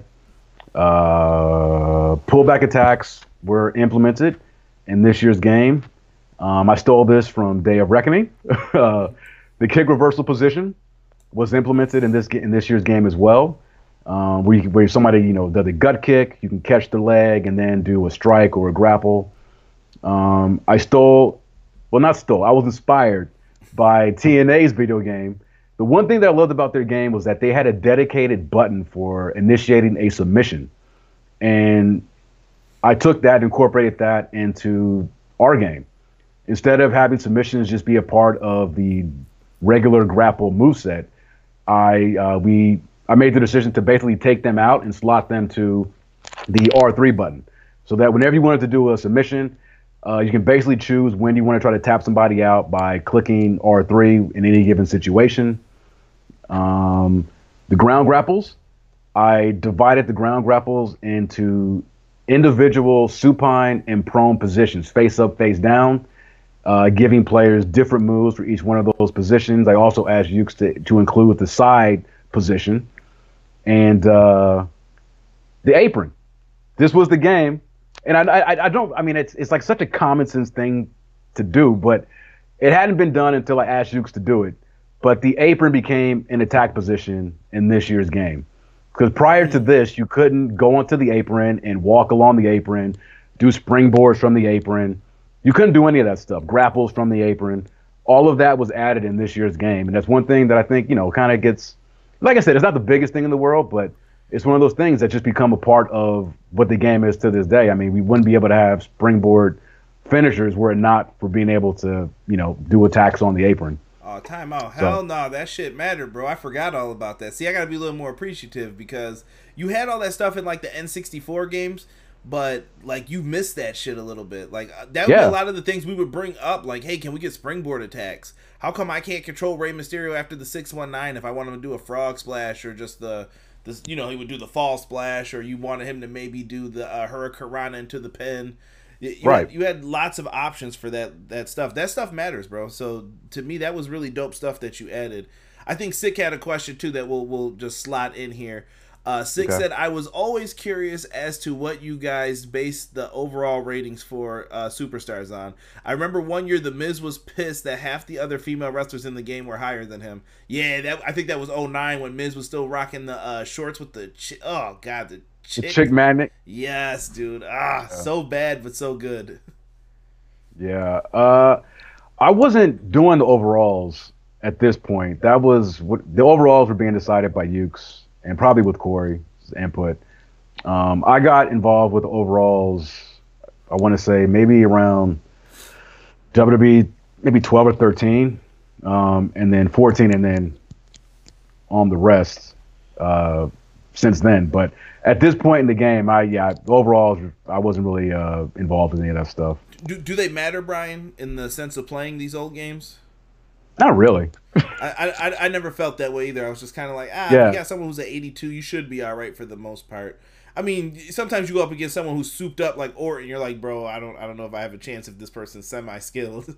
he should be. honestly, honestly, the only attributes at, at this point in time, and even honestly with the 2K stuff, the only attributes that really matter are, you know, your momentum, um, you know, because it generates how quickly you can get your finisher, you know, any kind of strength attribute uh, determines, you know, how powerful your strikes and grapples are, and you know, anything that's defensive related. Barring that, I mean, and if you're really good at the game, that shit really don't matter. You know, I, I can because I'm really good. I mean, I'm not to toot my own horn, but I'm good at these games. I mean, I could I could beat, I could take uh who who who was a Santino, and uh beat Undertaker no problem at all. You know, Yo, um, what was it? so? I guess I guess if the Oh, stats didn't matter, you guys would never think of this. But would you guys ever have thought of like updating people online? Like, let's just say you know you get that year where Kofi Kingston recently had a big push. Kofi's Oh, usually yeah. in the 82, 84 range. I think by that by the end of last year, Kofi should have been a ninety. yeah. So Uh, that yeah, I, mean, I know that at THQ we definitely discussed that, especially once we uh, got um, online as far as DLC is concerned, and uh, you know patches and all that kind of stuff. Um, I know I mentioned it to Corey. I'm sure you know other designers had mentioned it. It's just one of those things that just never bore fruit. You know, it's because everybody was like, well, who's gonna do it? You know, uh, one of the designers here, Yuke's, and well, how much is it gonna cost to kind of update it? So it was one of those things that I always thought was just a gimme, where you know it's like, hey, like what what it'd be nice just you know frequently, maybe every four or five months, you know, just kind of see what you know is happening on programming, and you know send out a an update to you know uh, you know adjust the attributes accordingly. But uh, yeah, it never got the green light. I mean, I had to wait. I don't know how many games before you know the DLC Moose stuff got in there. So sometimes you get something that you want, and a lot of times you don't. Yeah, and uh, there there was something I was gonna say to online to what you had brought up before. Um, what were you just talking about right before this, Brian? Uh, Jog my memory. We were talking about uh, Santino beating somebody, beating like. Oh yeah, yeah, Uh, yeah. About the about some of the stats having be, carrying more weight than the others, as far as uh, you Oh. know, power stats, momentum, and defensive stats. It hit my brain. Online, when people edit their stats, always figure out a way to show it for people too. Another uh, league problem we used to have when people would cheat. We're like, "Oh, come show me, show me your stats, bro." Oh, I already backed Yeah. out. I'm like, "Nah, bro, you cheated. I know you did. There ain't no way Cody Rhodes' momentum was going that fast." so th- that's just we addressed that, didn't we? Uh, in one of these games coming up, where we added that uh, that option where you had to play with base. But I guess if you're, yeah, yeah, where you basically can't, you know, you, when you're playing online, there was an option where you can choose to play with, you know, customized wrestlers or uh, just the default super, you know, superstars on the roster without any kind of modification to their stats. Sick, leave I me alone, game- bro. Sick wrote he was uh, owning people in uh, our league with Kalisto in 2016, so he's like, those stats don't matter. um, yeah, but we'll, we'll move into uh, 2011, and you know what? That was a perfect point that we were talking about with the attributes, fan access. You guys gave us the uh, ability to change people's attributes if we wanted to, so I think that was your like fix for that. Like, hey, how come you guys didn't add that in? Boom, you get it here with fan access these games were a lot of like let's fix what we did last year so a lot of the stuff that we were just talking about is going to probably kind of come back in and uh, register with a lot of people and resonate with them. Roster selection screen. You guys went to the Mortal Kombat style selection screen. Uh, what what was the purpose of that? Just a different look and feel. Let's just switch it up. Yeah, you know, we always try to, you know, uh, you know whether it comes across that way or not. But yeah, we're always trying to you know differentiate you know one game from the next, and uh, yeah, this is just you know one area where we thought you know what can we do to kind of uh, make it a little bit more lively, um, have those animated uh, uh, those those motions on the superstar select screen. I thought they looked pretty good too. You know, having not having played you know 11 in a while, I thought they uh they still kind of hold up. Depends on the on the on the superstar you select. it looked dope and you didn't have to kind of just like go through the names. You guys eventually like get really good with like go to the Jays. Boo doo doo. I'm done with this. Like yeah. in, in, three button steps, you could just put people where you wanted them. But I like seeing everybody that's on there. Like, all right, who can like people would go through. Sometimes you're like, bro, just pick somebody. I'm thinking Jimmy Snuka. Hold on, let me go back to Xavier Woods real quick. It's like, dude, just pick somebody. Pick pick somebody. Yeah. You know who it is. you know who's in there. But uh, people would mess around. And big shout out, I had to put this in here for uh, Casey Classic in the chat. Uh, big Jack Swagger fan back in the day when he was uh, Todo Americano in the game. I don't know who thought of that. yeah. but I that loved was, it. Uh, that was that, that must have been Justin. Yeah, because uh, that character came from Road to WrestleMania, so that was uh, that was a Justin Leeper creation. Yeah, that you got some really dope alternate attires, and hopefully Justin's not mad that we're spoiling some of uh, the stuff he'll end up having to talk about soon. But uh, my brother used to use him all the time. He was like, "Yeah, this is a real luchador right here, bro. Swagger bomb." yeah. So I know a lot of people aren't uh, Jake Hager fans. I love Jake Hager. I thought he was always a really dope wrestler and never really given a chance to shine. Like I know he messed up with the one push he had with the We the People because I wasn't feeling that when I first saw that. I was like, yo, what is this? Uncle Zebekiah too coming out with them. Uh, yeah.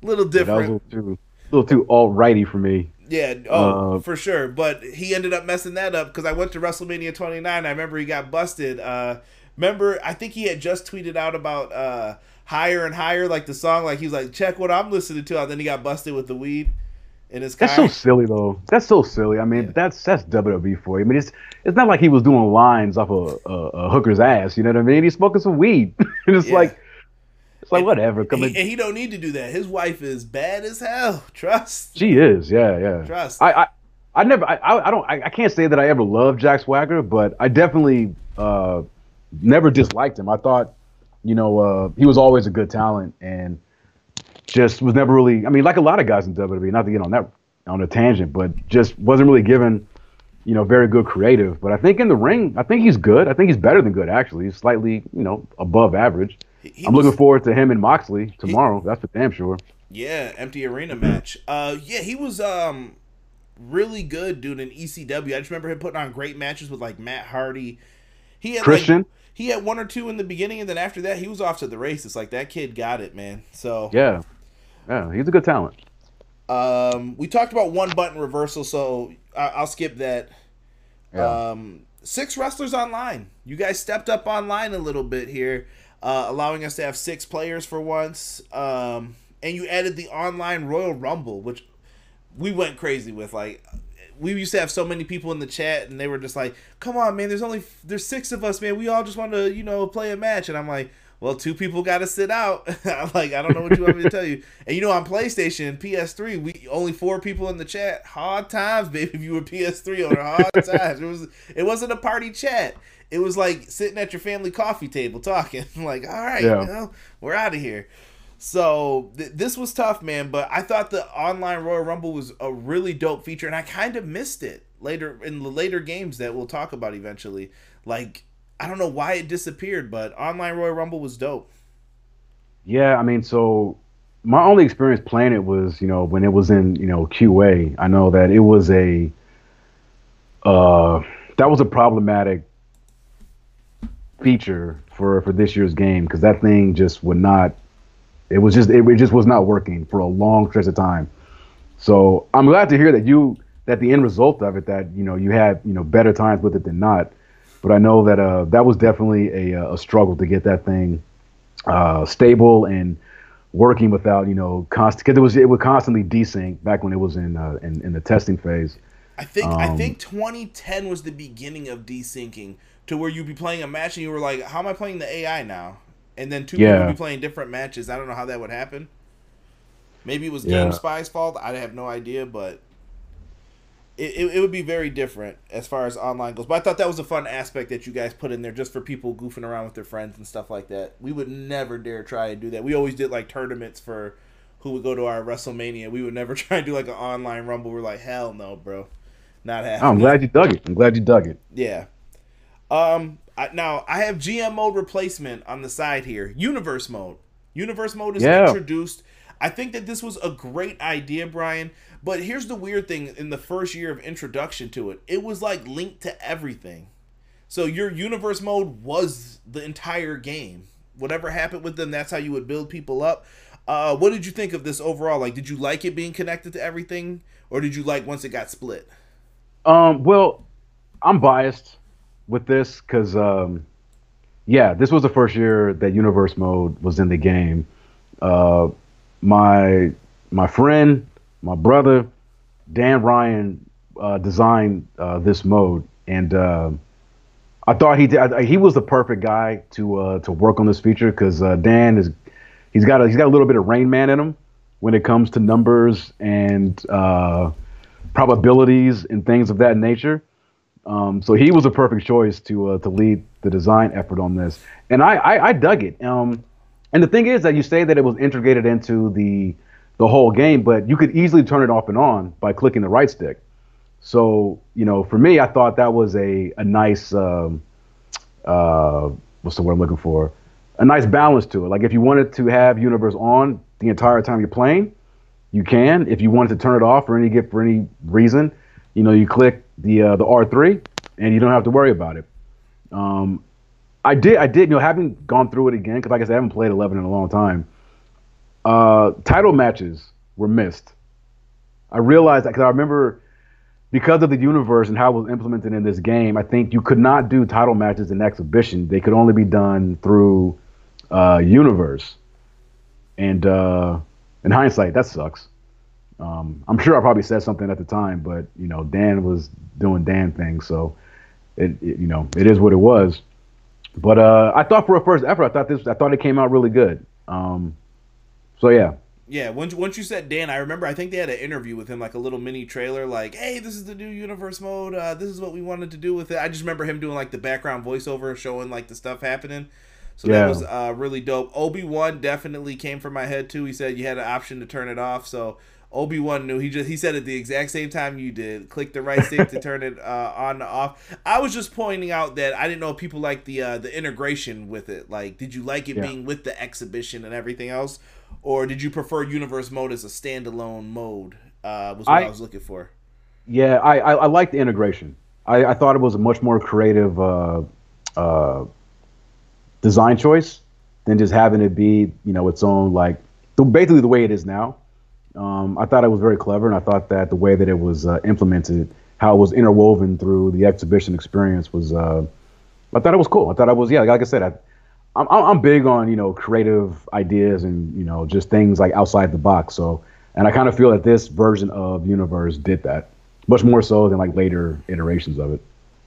Yes. Uh, AR has a question for you, Brian. Uh, yes, AR sir. says, "Hey Brian, I played SVR or 2011, excuse me, recently. I played it on Legendary, and I noticed no one ever kicked out of a fish finisher.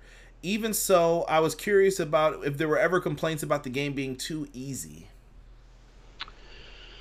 Um, I I, I definitely have received uh, feedback about the game being easy. I can't. I don't remember which which game. Um, I mean, I'm I'm not, if it was this one or any other game. I kind of just me playing it recently.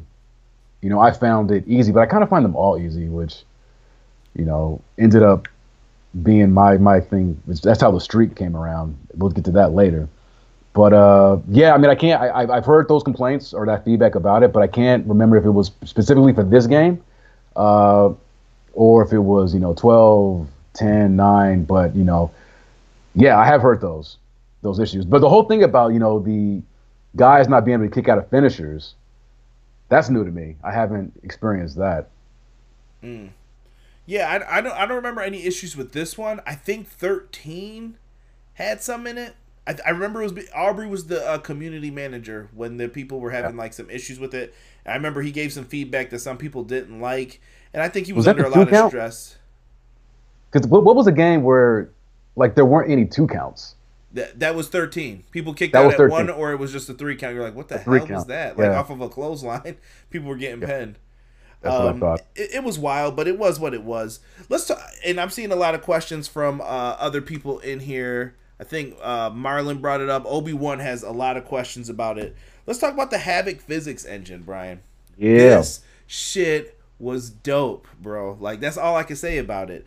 Um, you guys had the tables and ladders one of my favorite things was in a ladder match, you could always push the ladder over, people would fall. It was fun. Yeah. It was cool. But once you could push the ladder over and people would fall onto the ropes, I was like, oh shit. Like, even to this day, I remember people could just put that game in and people would fall out the ring, like, oh damn, this is a real money in the bank, dog. People, he fell out. It's time to climb. And people would set it up, go up. It was, it was good, man.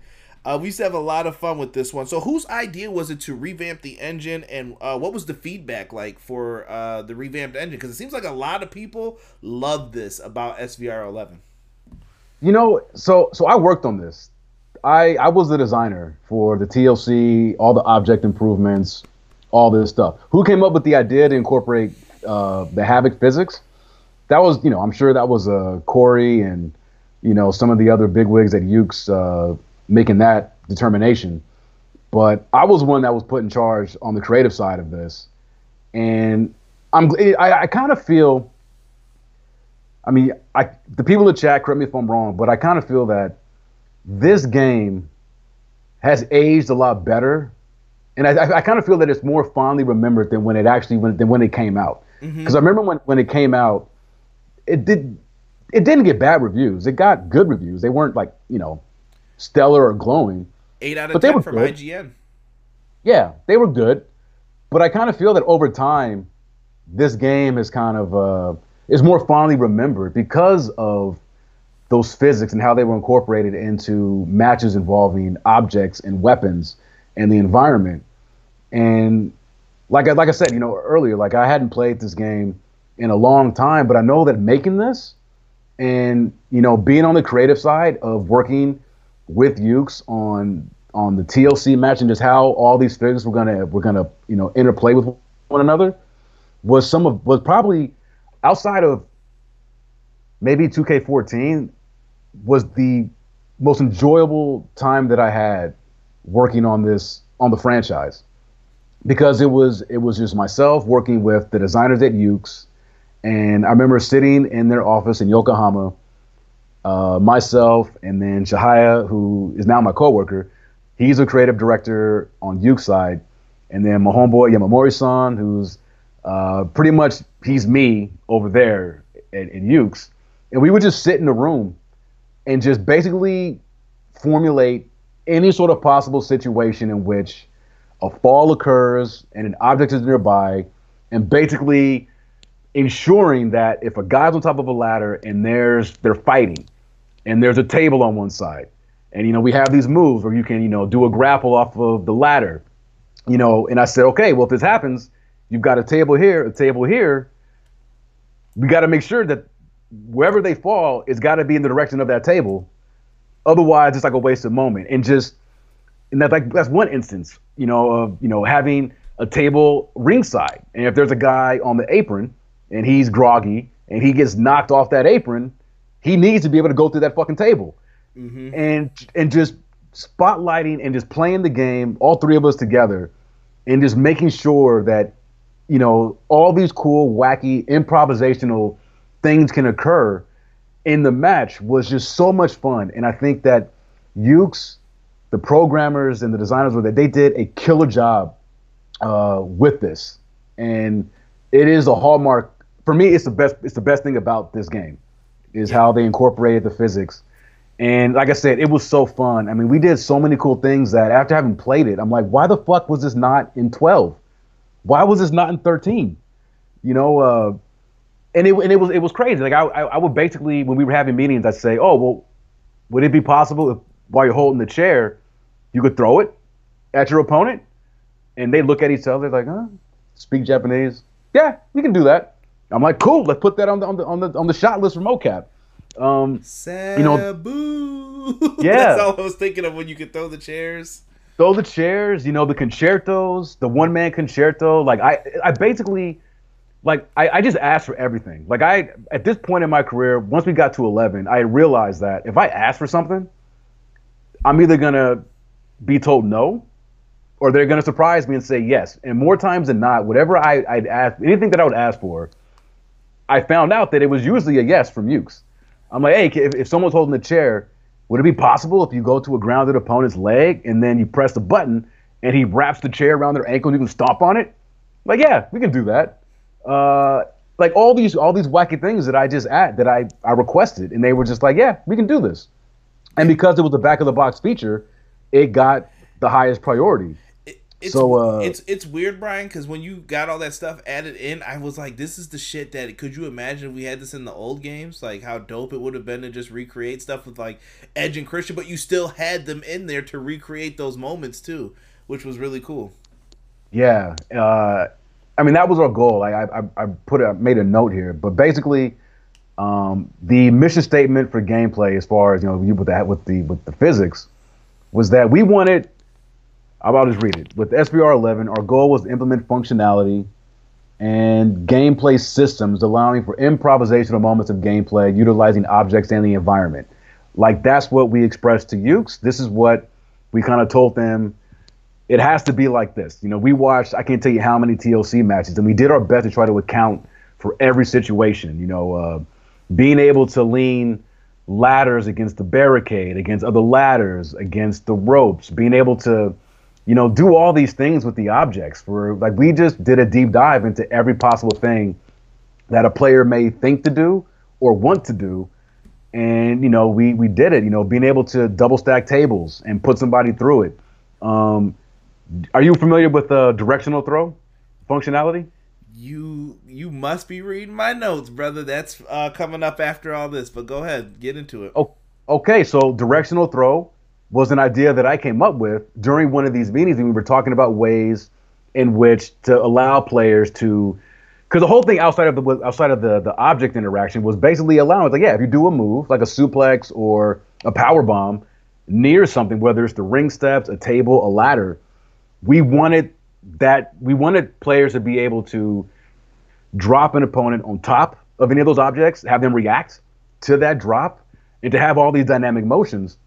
And I remember in the meeting, I, I was like, "Hey, well, what if we? Would it be possible to allow players to control the direction of their throw with the left stick when they're in mid motion?" And the animators were there, and they were like, "Well, yeah. I mean, yeah, that shouldn't be too difficult. Let us go back and we'll get a cost for you." And they came back like a couple hours, and they're like, "Yeah, this can totally be done." And I was like, "Sweet." So that's how directional throw became a part of the game, and I, I think it's still in the game now.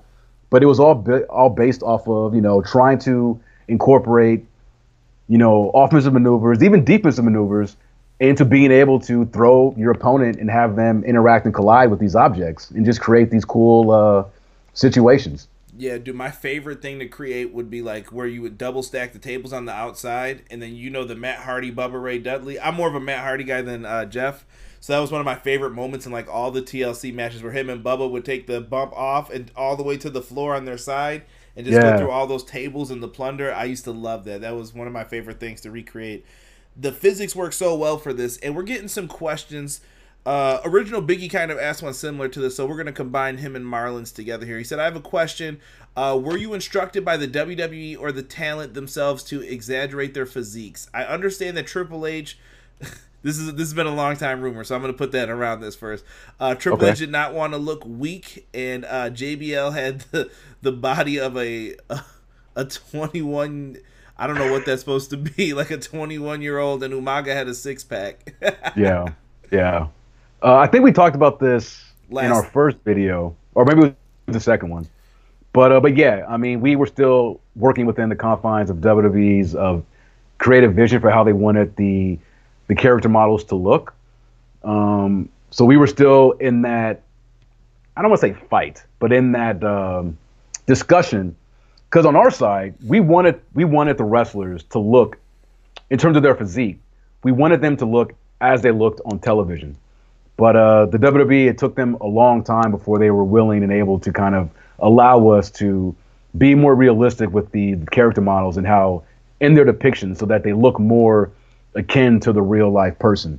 Um, so I, yeah, if we, I guess we hadn't we hadn't hit that mark yet uh, with this game, but uh, over the with each iteration, you know, WWE kind of we started to you know you know work them down a little bit to the point where they allowed us to like if a guy is heavy set and is not doesn't have a lot of uh, you know definition, um, they were they were fine with us you know you know creating those models to make them look like the real the real life selves. But uh, yeah, we hadn't yet achieved that, but it was always a discussion every year up until it actually became a thing. So I guess it didn't happen for this one. Now, Brian, I'm gonna uh, run through some questions in here, but I'm gonna come back to one more question about the uh, the mocap and the animations, and everything with this. Yeah. Um, first, we have up. Uh, where do I want to start here? Oh, original Biggie said I was hyped since E3 presentation for this game. Uh, he just remember seeing the physics and he was just amazed by it. And he said, "Thank you, Brian, for putting this in. Uh, why wasn't this in 12 and 13 and he missed throwing chairs. I i think we'll save that for next week's discussion once we get into how those games were developed. And um, ar says the graphics for svr 2011 were really interesting with the bright colors etc what was the decision to change it up in 12 and 13 i don't know was there a small thought as to why the colors did you guys want brighter colors or was it just enhancing the graphics basically like you do every year Wait, was he saying that the colors were brighter in 12 and 13 or brighter in 11? Oh, really? I I actually, you know, playing 11, I thought that the colors looked a lot more muted to mm. me, especially in comparison to 2010. I mean, I'm playing them back to back. But uh, for me, 11, it seemed like a almost like a duller palette.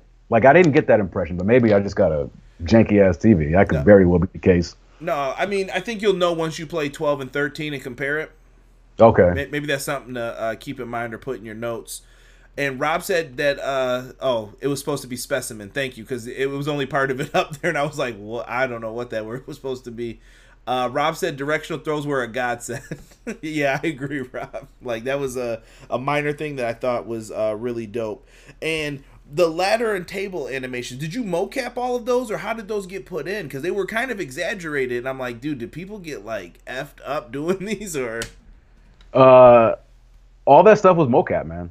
Really? Dude, all that stuff was mocap. That's why. And it was it was fun, dude. Um, the not okay. All right, I tell you. I, I, let me walk it back. Eighty-five percent of it was mocap. Um, some of the motions, like if you like some of the reactions that a wrestler would exhibit, like when they got dropped on like the steel steps, or on a ladder or a table. Some of those reactionary animations were pro- programmatically created via the the uh, the Havok's engine. But situations where, like I think you had mentioned, like when if a guy was on top of a ladder and you knocked it over or you pushed it over and they fell on the ropes and they got hung up, those motions were all motion captured uh, from all from like just a shit ton of angles and situations and you know, depending on, on how the fall occurred, they would slot in the correct uh, you know collision animation. Um, but no, we did a we did a lot of mocap uh, for this feature, a lot. Um, man, it was fun, man. This was this was. This do you remember who was on your team for that one? Oh yeah, so at this point we were like I had my crew assembled. we were no longer using the WWE mocap talent. I had uh, put together my own crew of talent. So uh, Micah Taylor, who was just on Wife Swap. I saw. Uh, I, I, had to week. show that to my dad and tell him the dude I'm interviewing is boys with him, and he was like, "Wait, what?" I'm like, "The dude on Wife yeah. Swap right there. That's the wrestler. He knows him." Yep. Uh, so Micah and Tracy, his wife, were part of it. Uh, Chase Stevens, who recently showed up on Impact again. Yeah, good to see him back actually, because I missed him in TNA. Yeah, yeah. Sidebar. Chase... Sorry. Go ahead. I, I love Chase, and I'll forgive him for uh, putting his fist through the rental car. Um, time out. Time out. No. uh, who else was there? Uh, Mike Mike Mondo. Mike Mondo's Uh, good. from the Spirit Squad, Cassidy Riley. Um, I don't think Sanjay was a part of the team at this point. I think he might have came. I think, I think I recruited Sanjay. Maybe it was like for twelve or thirteen. Yeah, because I think that's when that moon stomp came in, and I used to yell at people. I'm like, "Yo, bro, if there's any move in wrestling I won't take, it's that fucking moon stomp, bro. I can't. I would be too afraid." Sanjay Um, never hurt anybody on it though. Perfect. Every Oh no, no. Sanjay was dope. Um, Harry, Harry Smith. DH? Oh, okay. I think so. Uh, I mean, he definitely he definitely did mocap for us uh, when he was with WWE, and then once he got released, uh, we brought him back. I brought him back. Um, but yeah, we had a good crew of just you know independent talent, you know, former WWE, uh, TNA guys, and and like you know we have been working together for a couple years now, so they knew they knew the drill.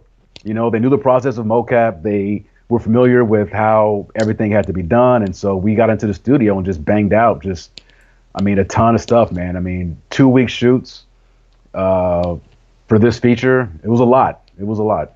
Now, now, Brian. First, that rent a car story. I'm not gonna let you get away from this. Is it is this an off air one? Is is it one of those types of stories, or is this? Can you tell the people? Uh, If It- you gotta uh, think this long, it's probably not a good one. yeah, yeah. Uh, uh, uh, I love Chase. He's a, he's a, he's a, he's a brother of mine. I love him to death. He just uh, was outside of himself one day and was angry at one of our other talents, and because he wanted to drive the car. The he was the, he was in no shape to drive at all. Um, he was just being a little hothead, and uh, in his in his zeal and his zest of wanting to drive the rental car, he punched his hand through the driver's side uh, passenger window, and uh, he took care of it. He took care of it. I found out about it. You know, he, the next day at, at, at mocap, you know, they called uh, what is it? Like, what's that one company that will come down and like replace your the windows on cars? Safe light. Safelite, safe light repair, Safelite. Da, da. Yeah, I want I want a uh, payment sent to everything pro wrestling Safelite. yeah, I know, right? Um, so he took care of it. I mean, and he was very apologetic about it. He just, you know, had too much to drink, and you know, sometimes it happens when you're doing motion capture for a wrestling video game.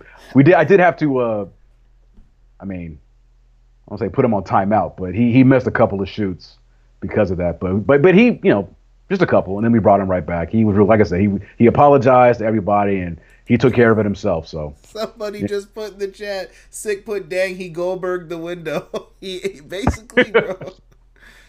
uh shout out to Chase Stevens though, man. One of my favorites from uh TNA in the early days. I still if I ever can interview him, I just want to know what happened with all that. Like I don't understand how this dude was never a bigger star. But um, AR has one more question, Brian, before he gets out. Hopefully he's still on to hear Yeah. this. He said, uh, Brian, before I head off, it's 2.50 a.m., so oh he, has got to be listening. tired. Thank you for listening. Uh, he said when it came to working with THQ and 2K, you had a deadline. Uh, how freeing is it to be able to work on your game and to be able to make your time? So I think I think he's just talking about the the time to uh, produce the game in your position. How freeing was it? Like, did you feel like you had the time? Like, were you free, or did you feel like you were always under constraints? Um, you're always. I mean, it's you're, always under constraints. Everybody who works on, and not just this game. I mean, I, I have to imagine anybody who works on an annualized title, like you're under constraints. Um, it's just a matter of you know if you're being able to work within those constraints, and because that's how I thrived. You know, like I said, once I figured out how the game was played, how like where my authority extended and how far my relationship working with Yuke's got really got better. Where honestly, by this point in the game, like is although my, my, my paychecks had THQ on them, I, by this point I felt like I was work more working for Yuke's than I was THQ. Um, and because of that, you just kind of you, you kind of you, you learn what can be done in any given development cycle for any game. You know, you kind of you kind of realize, okay, that's too pie in the sky, but I know I can do this and get it done. Ooh, You know, okay. so I'm sorry. He he he he clarified his question a little bit more. He said, Oh, "I'm okay. sorry." He meant now. He said, "Do you Oh, feel now. more free now than uh, you did before?" Yes, yes, Simple answer. Yes, he does. yeah. Free Uh, at last. Free at last. a hell of a lot more free uh, because look, whatever we do, and when when I say we, I mean my you know Yuke's. Whatever we do next is going to be something that we have creative control over. You know, at the tail end, you know, working with two with uh, with 2K, you know, although although the the um, the situation was the same as far as how at THQ and Yuke's, like Yuke's was basically like they we THQ paid them to make the game. Like that's it was a it was a you know they were contracted to make this game for us. But that being said, there was a lot of collaboration uh, and a lot of mutual respect between both between both sides. Um, with 2K, not to say that there wasn't respect. I mean, there was there was there was definitely respect, but they and I was a part of it. I was there for that one year for 2K15, but they were they were a, a, bit- a bit more heavy-handed in their creative, where it was like, no, do this. We don't want no, because we, you know, it was like we don't. Okay, thank you for that design, but no, do this, do this. Like they drove it, and you know, towards the tail end, yeah, it's like once you once you realize that you know you, your creative isn't really being listened to, yeah, it starts to suck. Where it's like, okay, well now, yeah, it's like, all right, they want feel this. like a robot. I feel like a robot, yeah. So I can definitely say that whatever we whatever we do next is going to be something that you know we're gonna like I said I in that tweet that I sent out last year you know we're we're going back to our roots you know we're we're kicking the tires and revisiting those classics like here comes the pain and you know we're gonna go back to what made you know those wrestling games that people still look you know fondly back on here comes the pains and no mercies like we're going towards that while at the same time introducing brand new original features that uh, as far as I know, have not been seen in a wrestling game. I know that's stuff that I'm working on right now. And like I said, I don't know if it's going to happen or not, but I'm optimistic. And if it does happen, I think, you know, fans are going to be in for a fucking treat. That's all I'll say. Not a regular treat, a fucking treat. yes, sir. Well, I, I I hope to hear more about that eventually, but um, let, us jump into the uh, the road to WrestleMania real quick. Uh, got GTA vibes from the free roam a little bit. Uh, I know it got a little repetitive afterwards. Like fighting with people was kind of like a mistake. You were like, dude, let me just get through the story. I don't want to randomly have a match backstage with somebody like Primo, and then I'm stuck trying to put this dude through a table, and I'm acting stupid, and uh, a bunch of different things with this. Um, the free roam was cool. It seemed like a lot of people were begging for that back because of Here Comes the Pain. And sometimes what you wanted isn't exactly. I, I don't know how to put it. Like they thought it would be cool, and I think once they got it back, they were kind of just like, "Oh, that's it." Yeah. You know, uh, people people were begging for it. And then it was just like, "Oh, eh." yeah, you know, Here Comes the Pain didn't even have free roam. You basically just chose to go into, to visit the GM's office, to visit the, Well, di- couldn't you walk around the backstage? Wasn't that the one where you like see Jericho and you would go up to him and be like, "Hey, uh, what's up?" And No. then sometimes a brawl would break out, or you would choose like your option. No, I think that was Shut Your Mouth, where it was like a first person where you're like, but it wasn't even backstage. It was like you're walking the concourse of the actual arena. But Here Comes the Pain was a static. It was like it was like menu driven. Like you were in your locker and you could choose. Yes, you're you- right. You're right on that. It was shut your mouth. Um, but fun nonetheless. And and you're right. We we were hearing that feedback as well about how you know players wanted to get like that you know 3D environment where they can walk backstage and interact with you know different superstars and all this that and the other. Um, and I played it you know the past couple days. Like I haven't played it for a long time. I enjoy it when it sticks to the story. I think the mode would have been better had we just uh, nixed on the whole free roaming backstage because it, it was just tedious. Um, the environments were way too big. Um, I've been backstage at WWE events, Raw, SmackDowns, pay per views, um, in a lot of arenas. I don't know where the hell they were doing their uh, TV tapings in this game, but these were some cavernous backstage areas. And uh, I think it, it would have gone down a lot better had they been condensed and uh, not made so gargantuan. Because you make it that big, and it, and it just kind of seemed there just wasn't that much activity. Like there were superstars roaming around, but they were uh, the, the environment was so big, and you spent so much time running here, running there. Is like, uh, and I'm sure, like, I, I don't think Justin's made it in his series to 11 yet, but I would be very curious to see what he thinks about it now. Um, because because I, like I said, you know, with this game, like, bro, I didn't have anything to do with Road to WrestleMania. That was all Justin's. Uh, that's his baby. Um, but again, like having, you know, I'm playing it again now, and like if you just if you take away a lot of that running to this objective, running to here, running to there, like the stories, the voice acting, the writing, uh, it's all top notch. You know, I just think the that backstage kind of gets in the way. It's weird. It was something the fans wanted, and sometimes you get what you ask for. You got it, and then it was just like, ah, this isn't what I really wanted. Now, once you saw Yeah. it, But I also just me knowing Justin, uh, I guarantee you, it's not what he the end was the end the end product as far as the backstage roaming is concerned. I, I can I can I can guarantee that it's not even what he had envisioned. Yeah, I'm curious to hear what he thinks because his last game, there's got to be a reason why it was his last, and I'm kind of curious to hear his story on why. Because I'm not familiar with Justin as much as I am with like you and Dan and what happened, kind of with everything. So yeah, I'll be curious to see that. This one though, you had uh the versus Undertaker where you could pick the Undertaker, the Caw. Uh, I think Ziggler, Kofi was an option. I can't remember if there were anybody else, but those were the names that I wrote down that I Christian? remembered. Who? Christian, Oh, was Christian? Oh, Christian had his own too. Yeah, Christian. Yeah, with yeah. Edge, that was kind With of a dope one. That was one of the better ones, I think, actually. That you. yeah, that's what I'm playing through right now. I'm playing through that one right now. Um, Rey Mysterio had one. I, I love the Right. alt attires that you got from it too. That you would get people's different gear uh, from these two. John Cena had another one. I felt that was excessive. I'm like, yo, this dude's been in basically like everyone that had his own road to WrestleMania, but he's John Cena, so what? He's John. Yeah, he's John Cena. It's like you can't have it without him. Uh, and Jericho was back again to get his own once again, but this time on the heel version instead of the baby Yeah. face like in 09. So they, they had some really uh, dope things in here. Um, creative Yeah, well, the finisher. Oh, go ahead. Oh no, no, I was just gonna say, yeah, it was it was good. You know, uh, the uh, the core portions of that mode were fantastic. Creative finisher, Brian. Um, I saw that you guys put in the call names for him this time. I don't know if that was the first year where we had them, but this this year I think was the first year where I noticed it was really robust as far as what you could call the moves.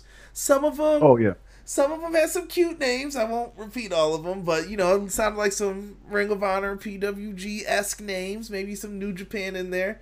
That I wonder who I wonder who I wonder who did that. Yeah, I wonder. but uh, I, I really like that though. I thought the call names were a nice touch to uh, add to it, and even sometimes if you hear like a move that sounds like it, like it could be uh, the Painmaker, you know, you're like, oh, that's the Yeah. Rainmaker. Obviously, that's dope. Okay, like back in the day, we used to have to call the Miz the Miss. I think I can't remember what game he wasn't in the last one, but people would create him, and it's like the Miss, and you're like, ah, close enough to Miz. That works. But the call names were really good that you guys uh, added those in there. Um, DLC.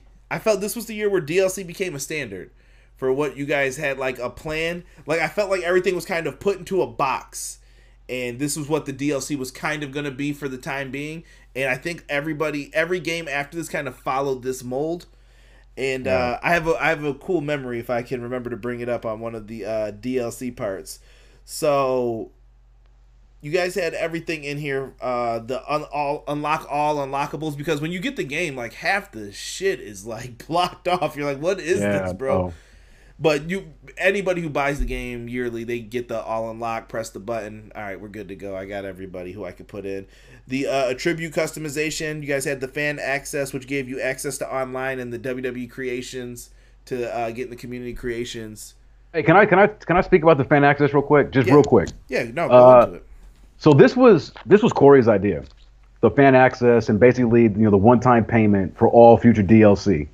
Um, now, I don't know if this is the first instance of this in console video games, but if it's not the first, it was definitely one of the first. And I just want to mention that uh, and give my boy Corey some love on this because this this was his brainchild.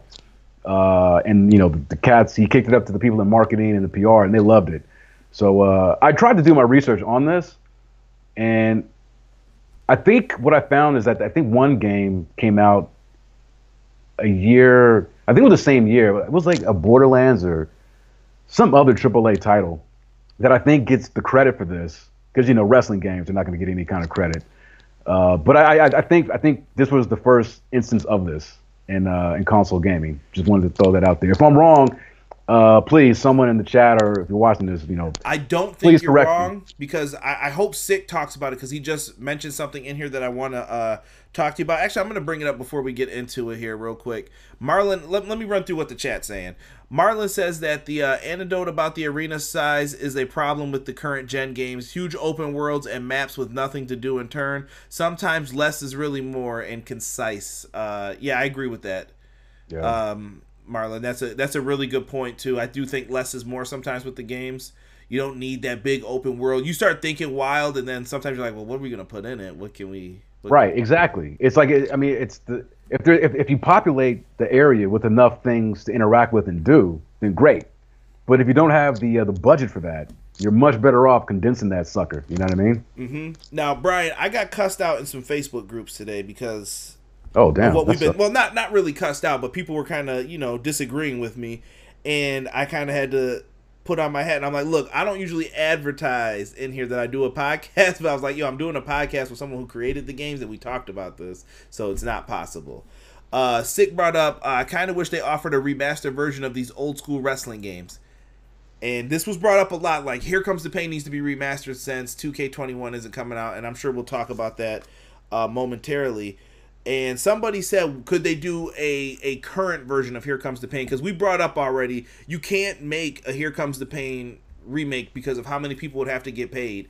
You would need Yuke's approval. Yuke's would probably have to get back involved in it. You would also have to figure out a way to pay people for the themes. Jim Johnston's going to want his bread if he hears his themes in that game. Yeah, there's so many people who have to get payouts for this. Um, could they do it with a current roster though? Do you think? A current roster as, as far as what current as of 2020. Mhm. Like what make a game like Here Comes the Pain? Yeah. I don't, I don't know Well, yeah, and I don't know if that's great either because they came out with WrestleFest. I don't know if you guys were involved in that or whatnot, but I remember the phone game WrestleFest and I thought it was kind of trash compared to the original. No, we didn't do that one. Uh, we being you, so I don't. Yeah, we, that wasn't us. No, I Um, remember Marcus would tweet about it a lot, and I was just like, I can't remember who made it for the phones, but I was just like, eh, not feeling this. Yeah. It's not the same. No, I mean Corey, not Corey. Uh, Justin tweeted out yesterday about, and he had a he had a really good uh, response to inquiries as far as you know remakes of older games. It's just way too much red tape involved to do it. And and yeah, if, if you if you, I mean, you and Conrad, you had mentioned that you know you know Yuke's would have to get paid. Like honestly, like we wouldn't because we're paid for hire. So we don't have the rights to that name or to that game. It, it would be THQ, and now I guess because they took over the license, it's 2K. Um, Okay, so I mean, there's so- nothing stopping a company from, from yeah, from developing the game based off of Here Comes you know the Pain, or No Mercy, No Mercy for that for that uh, for that example. But it would it, you can't just like you can't take that tech and that engine and just throw uh, it on today's console. Right. Yeah. That's not how it works. You know, you, it's, it's just not possible. And that's just on the tech side. And then, yeah, I mean, yeah, but that, yeah, that's it. it it's not, it's not, it's not possible. Um, but yeah, I mean, I mean, those, those games are such, I mean, they're classics. So yeah, you can easily make a develop a, you know, develop a game that's inspired by those games. Of course. I mean, obviously you want to make sure you got the right people involved. But uh, but yeah, I mean, and and I guess if if, if 2K for example wanted to, let's say they they rebranded WWE and just here comes the pain or whatever, they'd be within their right to do so. I'm not saying they will, but it would be here comes the pain in name only. And if they said, you oh, know, yeah, we're, it'll be inspired by that game, but it'd have to be created, you know, brand new. I guess I mean they could use the old, you know, SVR engine, but I'm sure they wouldn't want to do that. Like if you're gonna do something new, I mean, that's an old engine. Like and that's another thing about us. Is like whatever we do, I'm really excited because you know we'll be developing something from scratch, which will be oh amazing. And I, I heard, uh, I remember your interview your boss had gave out after the split initially happened, and it sounded like you guys have some crazy ass tech that you haven't gotten the opportunity to, to use yet. Yeah, yeah, we got some cool stuff, uh, some cool tech that we're actually using for another one of our projects. Um, but yeah, but can easily be incorporated into uh, on the video game side of things. Um, let me see here. Thank you for uh, clearing that up too with a lot of people. Justin, I think referenced us actually too in it. Like, hey, check out EPW show. Him and Brian just talked about this too. If you guys want like clarification on it, so that probably helped with a lot of views that we got last week too. Um, DLC. Let's get into this real quick. Uh, this is kind of one of the last things I wanted to talk about with you as far as SVR 11. I remember. I, I, I got some stuff. I, I remember your interview with Gaming Ring, bro. This is how I knew you were happy when you made this game.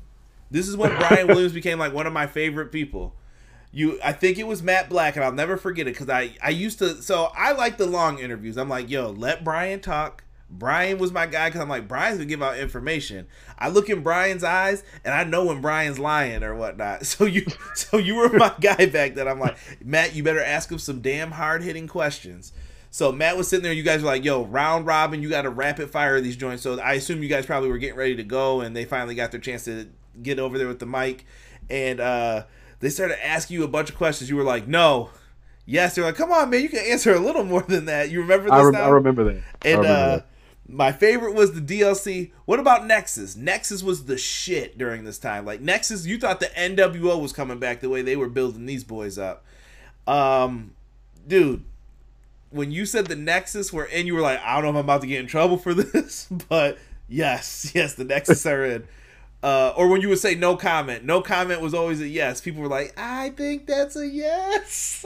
yeah, yeah, that was used. That was my my my my my tell. No comment. yet with me usually does me because if, if it's a if it's a no, I just say no because I don't want to get anybody's hopes up. Mm-hmm. But, but, yeah, I, lo- I love it, man. So, I, but I can see like the genuine happiness on your face. Like you just look like you were in a good place. You loved making this game.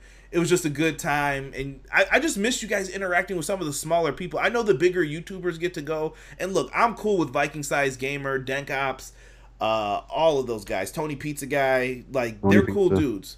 Like they they've listened to my suggestions, they've liked them. I think some of them follow my personal account even on Twitter and that's dope really cool i appreciate that. But i miss like sometimes the little guys getting invited out there too and i think they should do stuff like that too because they have different viewpoints on like look i watch this every week bro and this is what i think needs to be done and they played it for a long time. I felt like those guys felt alienated once they got kind of like booted out of the picture as far as giving their feedback. Then it was just all to the forum so i kind of Yeah. missed that aspect. Just food for thought from me. But let's I talk- missed it too. I enjoy talking to uh, the gaming rings and like the smaller because those those are the guys that really knew their shit and and cared. You know what I mean? Not to say that you know some of the other bigger uh, you know influencers don't, but I enjoy talking to them because they would they would ask me questions that if it was flipped, they'd ask questions that I would want to that I'd ask. You know what I mean? So I really enjoyed those uh, those interviews. Let's talk about what the DLC offered, shall we, Brian? And Yes, then you sir. can give your feedback in. DLC one. This was all going to be available at launch. We have my boy, the masterpiece, Chris Masters. Uh, I was always a Chris Masters guy. I don't know why. Uh, I, I like really him wanted him to beat up Triple H when he made that joke about him on Raw, where I was like, "Come on, bro, the the how to lose weight," and I'm like, "Oh, Yeah. because he's not on the ga- well never mind i ain't gonna get into that about the gas but whatever chris masters was in and i think this was during the time period where chris masters came back and he was like a workaholic in the ring like he was putting on some banger matches on superstars so if you guys ever want to like, go back and look he was putting on some great matches he got really good. At, you know, like this was like a different Chris Masters. Like, uh, no, I, I I agree with you. Like, he really stepped this shit up. yeah he's still wrestling now too if you guys find him on like indie shows the dude's great I, he's like mentoring uh indie talents and stuff like the dude's really good Yeah, we work out in the same gym. The masterpiece brian williams coming at you Gold's Gym in Culver City, man. I see him there uh, regularly. At least I used to before they shut down the gyms.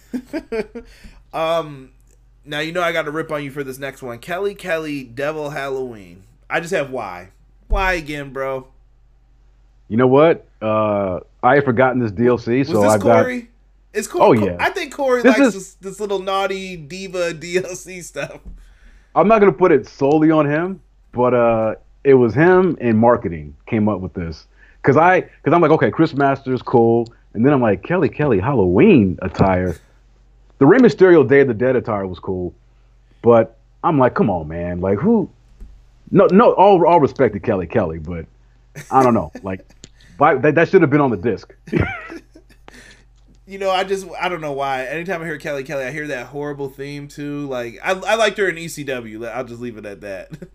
This that that Yeah, hello, holla. I'm just like, come on, bro, come on. Oh, great. That- now it's gonna be stuck in my, my, my stuck in my, my brain for the rest of the night. it's, it's better than Brie Bella's theme, bro. That's that's the only way I could put it. Because Brie Bella's got one of the worst of all time, I think. That Yeah, Brie, that is Brie true. mode. Yeah. oh, I hate that. DLC two though, this is the one I thought was the shit, and I remember. And Marcus is about to get a shout out on this too. We had the British Bulldog, which I thought was dope. Um, I think w- this was Bulldog ninety two, right? With the braids, the Uh, beads. I think so. I used to always tell people, "I'll beat your ass with British Bulldog with the beads in his head." That was my Bulldog. Like I don't want the the shorts. I don't want the one with the slick back hair. Give me Bulldog with the beads, bro. Clotheslining people's heads off. Uh, he was in this Lex Luger. Now this is why Marcus is getting mentioned. I remember Marcus must have busted his ass to get that theme in the game. He did not get his original, you know, the uh the old school American one. He used to have the da da da. Marcus got the "I'll be your hero" in there. I don't know how he did yeah. it or why he did it. I just thought of that damn Lex Express every time you come out. I'll be your hero. Just bad '90s music back then. I, I was pushing for the narcissist uh, Lex Luger, but I got overruled. So yeah, You know what though? I think there was a reason why all this came together though. Remember when I said Bulldog with the uh, beads in his hair from '92? Because all of this is gonna like come together. I think in a second and make sense. Then we got the Nexus, bro. Wade Barrett, David Otunga, Justin Gabriel. I know you got a story about this because I think there's supposed to be one more name at least in there. what you talking about? Uh, Bryan Danielson? Yes, sir. Yeah, I guess he got uh he got let go because of uh, choking out uh shit. What's his name? Uh, Justin Justin uh, Roberts. Justin Roberts. Yeah, yeah. I was really upset about about that. That was Uh, bullshit though with the tie. I, I don't know. I didn't. I know. I know. I didn't even remember seeing that part till they brought it up. I'm like, you guys brought it up. I wasn't thinking about it. I know. Yeah, they're the ones that replayed it. Yeah. But it was cool. It was good. It was cool to have Wade Barrett and uh, Justin Gabriel. Um, Otunga, know, never, you know, he's Sorry for laughing. That's some- just the way you put it. somebody's got to take the pen. You know what I mean? So, Yeah. Listen, dude. When I see him, I think of I Love New York. My wife used to watch all that stuff back then when we were dating, and I was just like, yeah. "Is that the dude from I Love New York?" Come on, bro. Now you're a wrestler. Hold on, I'm gonna turn my lights on real quick. No, you're good. But they, they had the the Nexus being in the game was something just completely different. Um, I, I was just happy to see them in the game. So, did you ever have plans though to add anybody else in there from there? Like, what what happened to Ryback, or were these just the three main guys? Yeah, you know, I honestly I don't have any memory of this DLC pack, which which leads which leads me to believe that I wasn't involved at all with it because I don't. I'm, like I was looking at this and I'm like, yeah. I mean, I remember the the Lex Luger, uh, and then it's like, oh yeah, Nexus. But beyond that, yeah, no, this was a Corey and marketing uh, endeavor right here. Yeah, th- I, but dude, this was relatively quick though. Like this is the stuff. So this is what's gonna make people. I think once they saw this in the game, this is what would make people question how come so and so's not in the game going forward. Because this was the fastest. Like they just debuted. I think like two weeks at the the what do I want to say? Like the latest. They had just debuted. You were already like, yes, they they'll they'll be in the game. Like holy shit, this is great. So Oh yeah, as far as like our, our roster cutoff, you're talking about? Yeah, because people would always say afterwards, like, "How? Okay, this dude's been there for six months. How did he not make it? But these boys came in two weeks before, unless that was planned for a long time, maybe." No, no, I think it was just good, uh, just good happenstance. Because like art, I mean, we do have a cutoff when it comes to the roster, um, and it's it's usually it's always within, or at least it used to be within a certain time frame. But it was never like an exact thing where it's like, oh, after WrestleMania, boom, we're done, or before WrestleMania, that's it. You know, every every year's game was different, but um, if if they debuted you know, after we had cut it off, and it was, and I'm sure, yeah, it probably was pretty soon after. Like once the decision was made that look, the roster is locked, we got the WWE approval, that's it. You know, we're making these guys, we're making the roster. Anybody else, we'll consider for DLC and that's kind of it. Because at a certain point, because there's so much red tape um, that you know we have to go through in terms of getting you know all these assets and you know arenas, the roster, all these things final. So yeah, when so getting the roster finalized, getting WWE say so, it's like that's not an, it's not that it's a hard thing, but it's it's it takes time. You know what I mean? We work with them back and forth to get a roster together. Once they say yes, it's like okay, that's it. Let's start. You know, send them out to the vendors. Let this let's get these guys uh, created, uh, implemented into the game. Anybody else, we'll table that for now. We'll come back for DLC. So the best way to get in the game, at least back in, in my day, was if you debuted in or around WrestleMania, you had a much higher chance of getting in the game as DLC, and occasionally on the disc itself, depending on the time. Mm. Good point. Uh, Layla was in this DLC as well. Uh, we had Shad updated with the heel turn attire when he turned on Yeah. JTG. Shouldn't have split Cryme Tyme up, bro. Just shouldn't have. Uh, but JTG kept his job for years, so and I love his book title. Damn, why did I answer the phone or whatever? like, Oh, man, I got both of his books, man. They're they're, they're freaking great reads. Yeah, JTG tells some uh some good stories in those. Uh HBK, I love the WrestleMania 8 attire. Uh Yep. one of my favorite like slept on manias in my opinion, WrestleMania 8 just cuz it was my first like pay-per-view as a kid. Uh Shawn Michaels was really dope with the 92 Hearts version and you, we got the NXT arena for the first time. So this was a good DLC Yeah. pack. Like this this may be one of the better ones. I'm like, "Yo, you can't put much up against this, bro." Like that's I forgot I forgot about the NXT being a part of this. I was like, oh shit, look Mhm. at that. Yeah. Yeah. But that was but th- but then I remembered. Oh, but this is the NXT the the uh, original. Oh yeah. Incar- Somebody start singing "We Are Wild and Young." Oh well, look at the memory on you. yeah. Oh no, I just remember uh, Mike Regan singing that shit during like Yeah. one of the interviews back then. I'm like, dude, stop right now. I used to listen to their podcast back then. I'm like, this cannot happen right now. Um, let me see here. Uh, Sick in the chat says, shout out to whoever put money in the bank by Lil Scrappy in the game in that one year in 07. That was Uh, Corey. S- that was Corey. Yep. let, let me find out one day. I'm gonna drive past him and just see him listen to "I got money in Money the in bank." the bank, Show yeah. me what you drank. uh, man, that dude's on Love & Hip Hop now. what happened, man? What? Happened? Oh, he is. Yeah, he well, he was a couple years ago. I Oh. I don't I don't watch it. My wife will put it on. I'm just like, oh, that's a little scrappy. Uh, he said six said he had the biggest crush on Layla. Yo, you ain't the only one, bro. Layla. Shout out to Ricky Ortiz. He's a lucky man. I think they're Are they still, still together? I think so. Oh wow. Yeah, I haven't heard man. anything, so I'm gonna just keep it gravy. Like they're they're good. Uh, the trash game show version of NXT Prince Rocks Rockstar wrote carrying uh Yeah, he- barrels and shit. Yeah, he ain't lying. That was some pretty pretty piss poor television back then. Dude, I think he got Definitely worse far CM cry Punk was on commentary. NXT is now.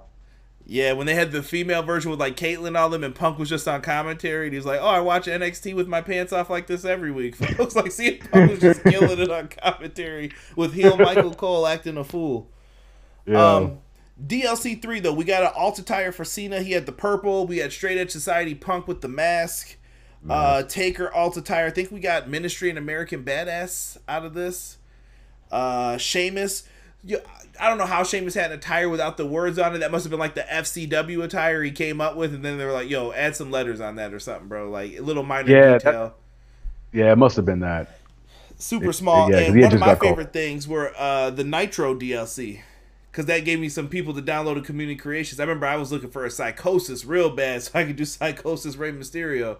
Um, yeah, dude, really dope though. I thought the Nitro Arena was a nice touch to it. I think that's just something that should be standard in those games, like going forward. Like put the WCW, ECW stuff in, bro. You have Yeah. a, a library of things that they can do. Uh, they need to take advantage of it. Um, Yeah, I agree. Brian, I think we touched on everything I wanted to hit on for 11. I think I incorporated enough of original Biggie's questions. We talked about the kickout meter uh, earlier, so that came up before. Uh, do you Can I want to can I touch on? mention? Oh, go ahead.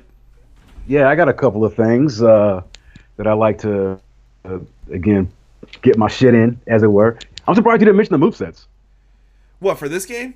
Yeah. they they improved. Great. Really? I, think I, they, I, I, think they got better from 10. 10 yo listen i'm telling you brian 10 pissed me off so bad bro. You couldn't have went anywhere. So i was like where the hell's all the moves? Why is the whole cold doing power bombs? This is bullshit. No i'm pretty sure that there's a lot of people who were really pissed at me about the move sets in this game but which i'll get to in a sec. So before i get there so in this year's game uh, i redesigned the corner position. Uh, previous you know prior to this year's game um, attacks in the corner were basically just, you know, it's like a, a catch-all of like avalanche type moves, grounded moves. And with this year's game, I split those up. So I added the top rope position where you could lift the opponent onto the top rope to do superplexes, uh, like I said, avalanche style moves. Um, implemented contextual strikes for when the guy's in the corner. Um, implemented the ability to put the opponent in the tree of woe. Um, we revamped the the sandwich position where if you Irish whip one opponent in the corner and then throw another opponent in that same corner, uh, that you you could do that in previous games, but it kind of resulted in this kind of comedic collision. Uh, collision. Mm-hmm. And so we revamped that to allow for again contextual attacks for when you've got two opponents sandwiched in the same corner. This also then led to, as we'll talk about in future games, the implementation of the uh, double finisher OMG, um, strike combinations made a return in this year's game, um, thanks to moi. Uh, I designed pin combos. Pin combos made their uh, introduction in this year's game, as well as leverage pins. Um, and these, I, I, designed these kind of concurrently. And the whole thing with the pin combos was like every, you know, prior to the pin combos, like if you had like a tiger suplex, if you did it in a match, it just always ended in the pinning motion. But what would happen is that when the game was in QA, we would frequently get bug reports about what to do with these moves that have pins attached to them if they're being used in a match where pins aren't a factor into the finish. And we would always have to, you know, figure out some kind of workaround. And I remember with this year's game, I just got tired of seeing that damn fucking bug. So I just asked Yuke's, I'm like, hey, look, can we just give players the option to initiate the pin during the course of the move? And that way, we don't have to do these move swaps depending on the matches. And they were like, again, sure, yeah, we can do that. So that's how pin combos came into uh, into play, and leverage pins as well, because I basically took out all of the regular pin moves like schoolboys, uh, those type of moves, and just converted them into leverage pins.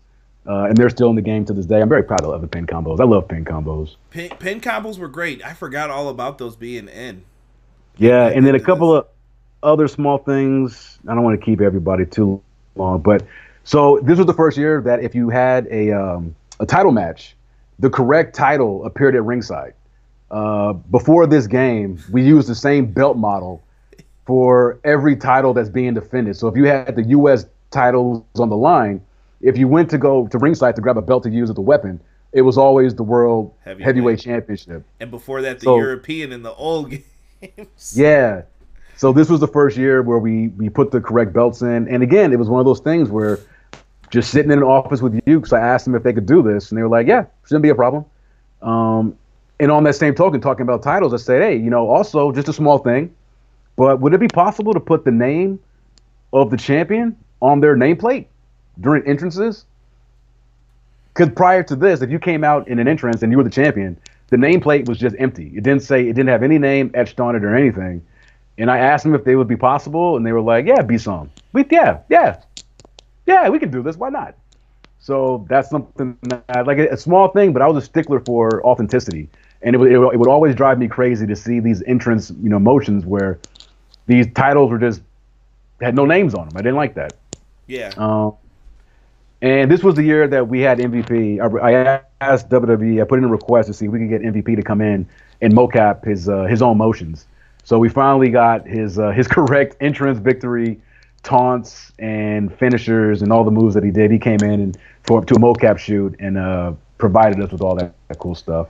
Thank God. And uh, and that's it. Oh, and okay, that's not it. I'm sorry. So yeah, I fucked up the move sets in this game this was the game. I even got a tweet about it from someone a couple days ago, kind of salty at me about it, and I take full responsibility for it. Um, and I can go on this long explanation of why I did what I did, but I'll save it. I'll just say, look, I heard you guys, and I miscalculated a great deal, and because of all the feedback that I got from all the fans about how disappointed they were in the move sets, I basically I spent all the remaining years working on the franchise trying to correct that mistake. uh, so uh, I apologize if I pissed anybody off with the changes and the requests that I made for sets. And uh, that's it. That's all. That's, oh, and the match creator was added this year too. Another create mode that was added. Mm, yeah, match creator. It was it was still dry. I think a little bit during this time, but it, that that was a great thing though, just to add some difference to matches and stuff that you just needed. Like switch this up, switch that up. It, yeah. It, like I said, to me, this was a this is an underrated game. A lot of people feel that way about it. Uh, Sick asked the question about would has anyone ever thought of using Lupe Fiasco's song "Superstar"? It would be a great track to add to the game. I brought up the soundtrack "Money" uh, during this time period. Uh, more Luke Gallows theme, please. uh, somebody said, uh, "Who was this?" Prince Rockstar said, "Funny thing about wrestling games is kicking Vince's ass," and he started laughing. Uh, yeah, I can tell you a really funny story. I swear, if I could get my boy on. Uh, uh, I I don't even want to say his real name, but I, he got so pissed one time playing No Mercy. He was like, "Oh, I'm gonna just do this quick European title match," and I remember Vince McMahon slapped his ass off the ladder, and we laughed so hard. I never saw someone rage quit so bad. I was like, "Nah, just let it happen, bro." And we let Vince pull the title down. We wouldn't even let him get to the controller. We're like, "Dude, somebody hit the A button. Hurry up!" So it's saved, so he can look at this every time. Remember the foolish decision he tried to make before we left to go out somewhere. So uh, yeah, those are funny moments about beating up Vince. Yeah, uh, yeah. He He's all, he makes for a good punching bag. Six said that those were a lot of uh, good good additions to the game, man. That you have yeah, that's up, why that you guys added. I'm proud of this one. I'm proud of this. Uh, 2K21. I'm proud of both. 2K21, Brian. We got to address the Justin's started a little quick controversy about all this this week. Got people talking. Uh, news, wrestling media outlets are running with it. Justin's Smart, man, he's he's making his channel big with this. So yeah, um, what, what do you what do you think about them taking a year off and all that? If all this is true, um, yeah, I mean, I really, I don't, I don't know if I should, but yeah, I mean, look, if they, if it's true, and I'm not saying it is, but I know Justin very well. He's a very good friend of mine, and Mr. Leeper is not a liar. Um, he's one of the most stand-up individuals that I know. Um, so that's what I'll say about that because I know some people were kind of saying that he was like a disgruntled employee and all this, that, and the other. And no, that's not that's not Justin. Um, because he's he like like myself, like Dan, like he he gives a fuck about the wrestling community, the people that are you know forking over their sixty bucks each year for these games that they love. So whatever he's saying, like he's it's, it's coming from a pure place as far as like having the fans back. Um, but that being said, I don't know where he got the information. I don't talk to anybody at, at 2K. Um, if he is, then yeah, I mean, it sounds. Oh, I think I even told you. I mean, it sounds plausible to me. Yeah. Um, but I don't know what's going on. But I, if I think fans do... were speculating this already though beforehand. I know Viking Size Gamer put up a video like, guys, this game may be canceled, and people kind of like trashed him for it for a second. But I'm like, no, dude, he's probably right. Like, and then this popped yeah, I mean, up, and it's, it's like, yeah, it's definitely over yeah, it's not a far fetched uh, thing to consider. I mean, especially, I mean, it's yeah. So I don't know, but um, shit. What what was the initial question? Oh, I think they should take a, a year off. I mean, look, it couldn't hurt. I mean, it can't. It, it won't hurt. I mean, it'll hurt WWE. You know, um, but but again, even Justin said that you know he was just referring to the uh, the mainline sim console version of the game, and he had mentioned about maybe some other uh, uh, uh, non-sim WWE title, um, maybe that'll be enough to offset, you know, I mean, whatever money that they'll lose with not having, you know, WWE 2K. But I know, look, from a creative standpoint, uh, taking whatever WWE wants or needs of the equation, of course. I mean, I would have killed. We all would have killed to to have given, you know, in a, a year off to really kind of make the changes and implement the, the sort of things that we'd want to do by having that extra time. So if uh, if that, that's the route that 2K is taking, I think it's a smart one. You know, again, just from a, a creative, you know, a creative side as someone who's worked on these games. I mean, I, I, look I look at 2011 in particular, and I think it's fucking amazing the amount of content that we added, just the physics shit alone, in one year's time, which is not even not even a full 365 days. We're talking pure development. You know, Yuke's they they they they developed that game in eight months.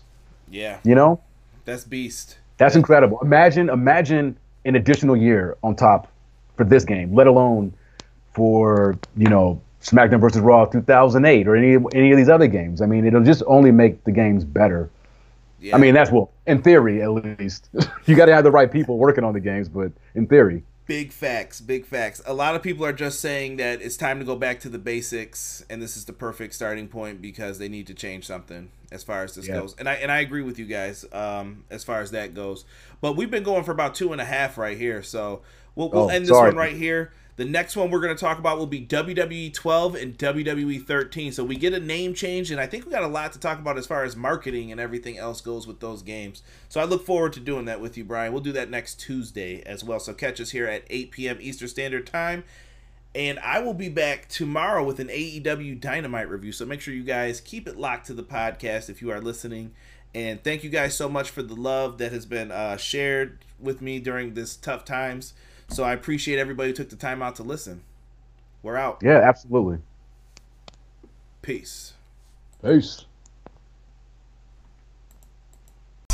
Everyday pro wrestling, they can never be you. Listen to the podcast for the people, the best show that's here, so listen in. Let the knowledge begin, the opinions, the lesson, yes. By the fans, uh, for the fans, uh, not many in this can understand, uh. This the podcast to show you who I am, uh. Conrad Cushman, the legend in the plans, uh. Please listen every day to the showcase. The opinions and knowledge that anyone can take. Showing you how it is done. Proving I am number one. What a legend becomes. This is now my time to show you that I am here. Uh, this podcast just to make it loud and clear. Uh, by the fans, uh, for the fans, uh. Not many who's here can understand everything pro wrestling. They can never be you. Listen to the podcast here for the people. The best show that's here, so listen in. Let the knowledge begin. The opinion and the lesson. Yes, everyday pro wrestling. They can never be you. Listen to the podcast for the people. The best show that's here, so listen in.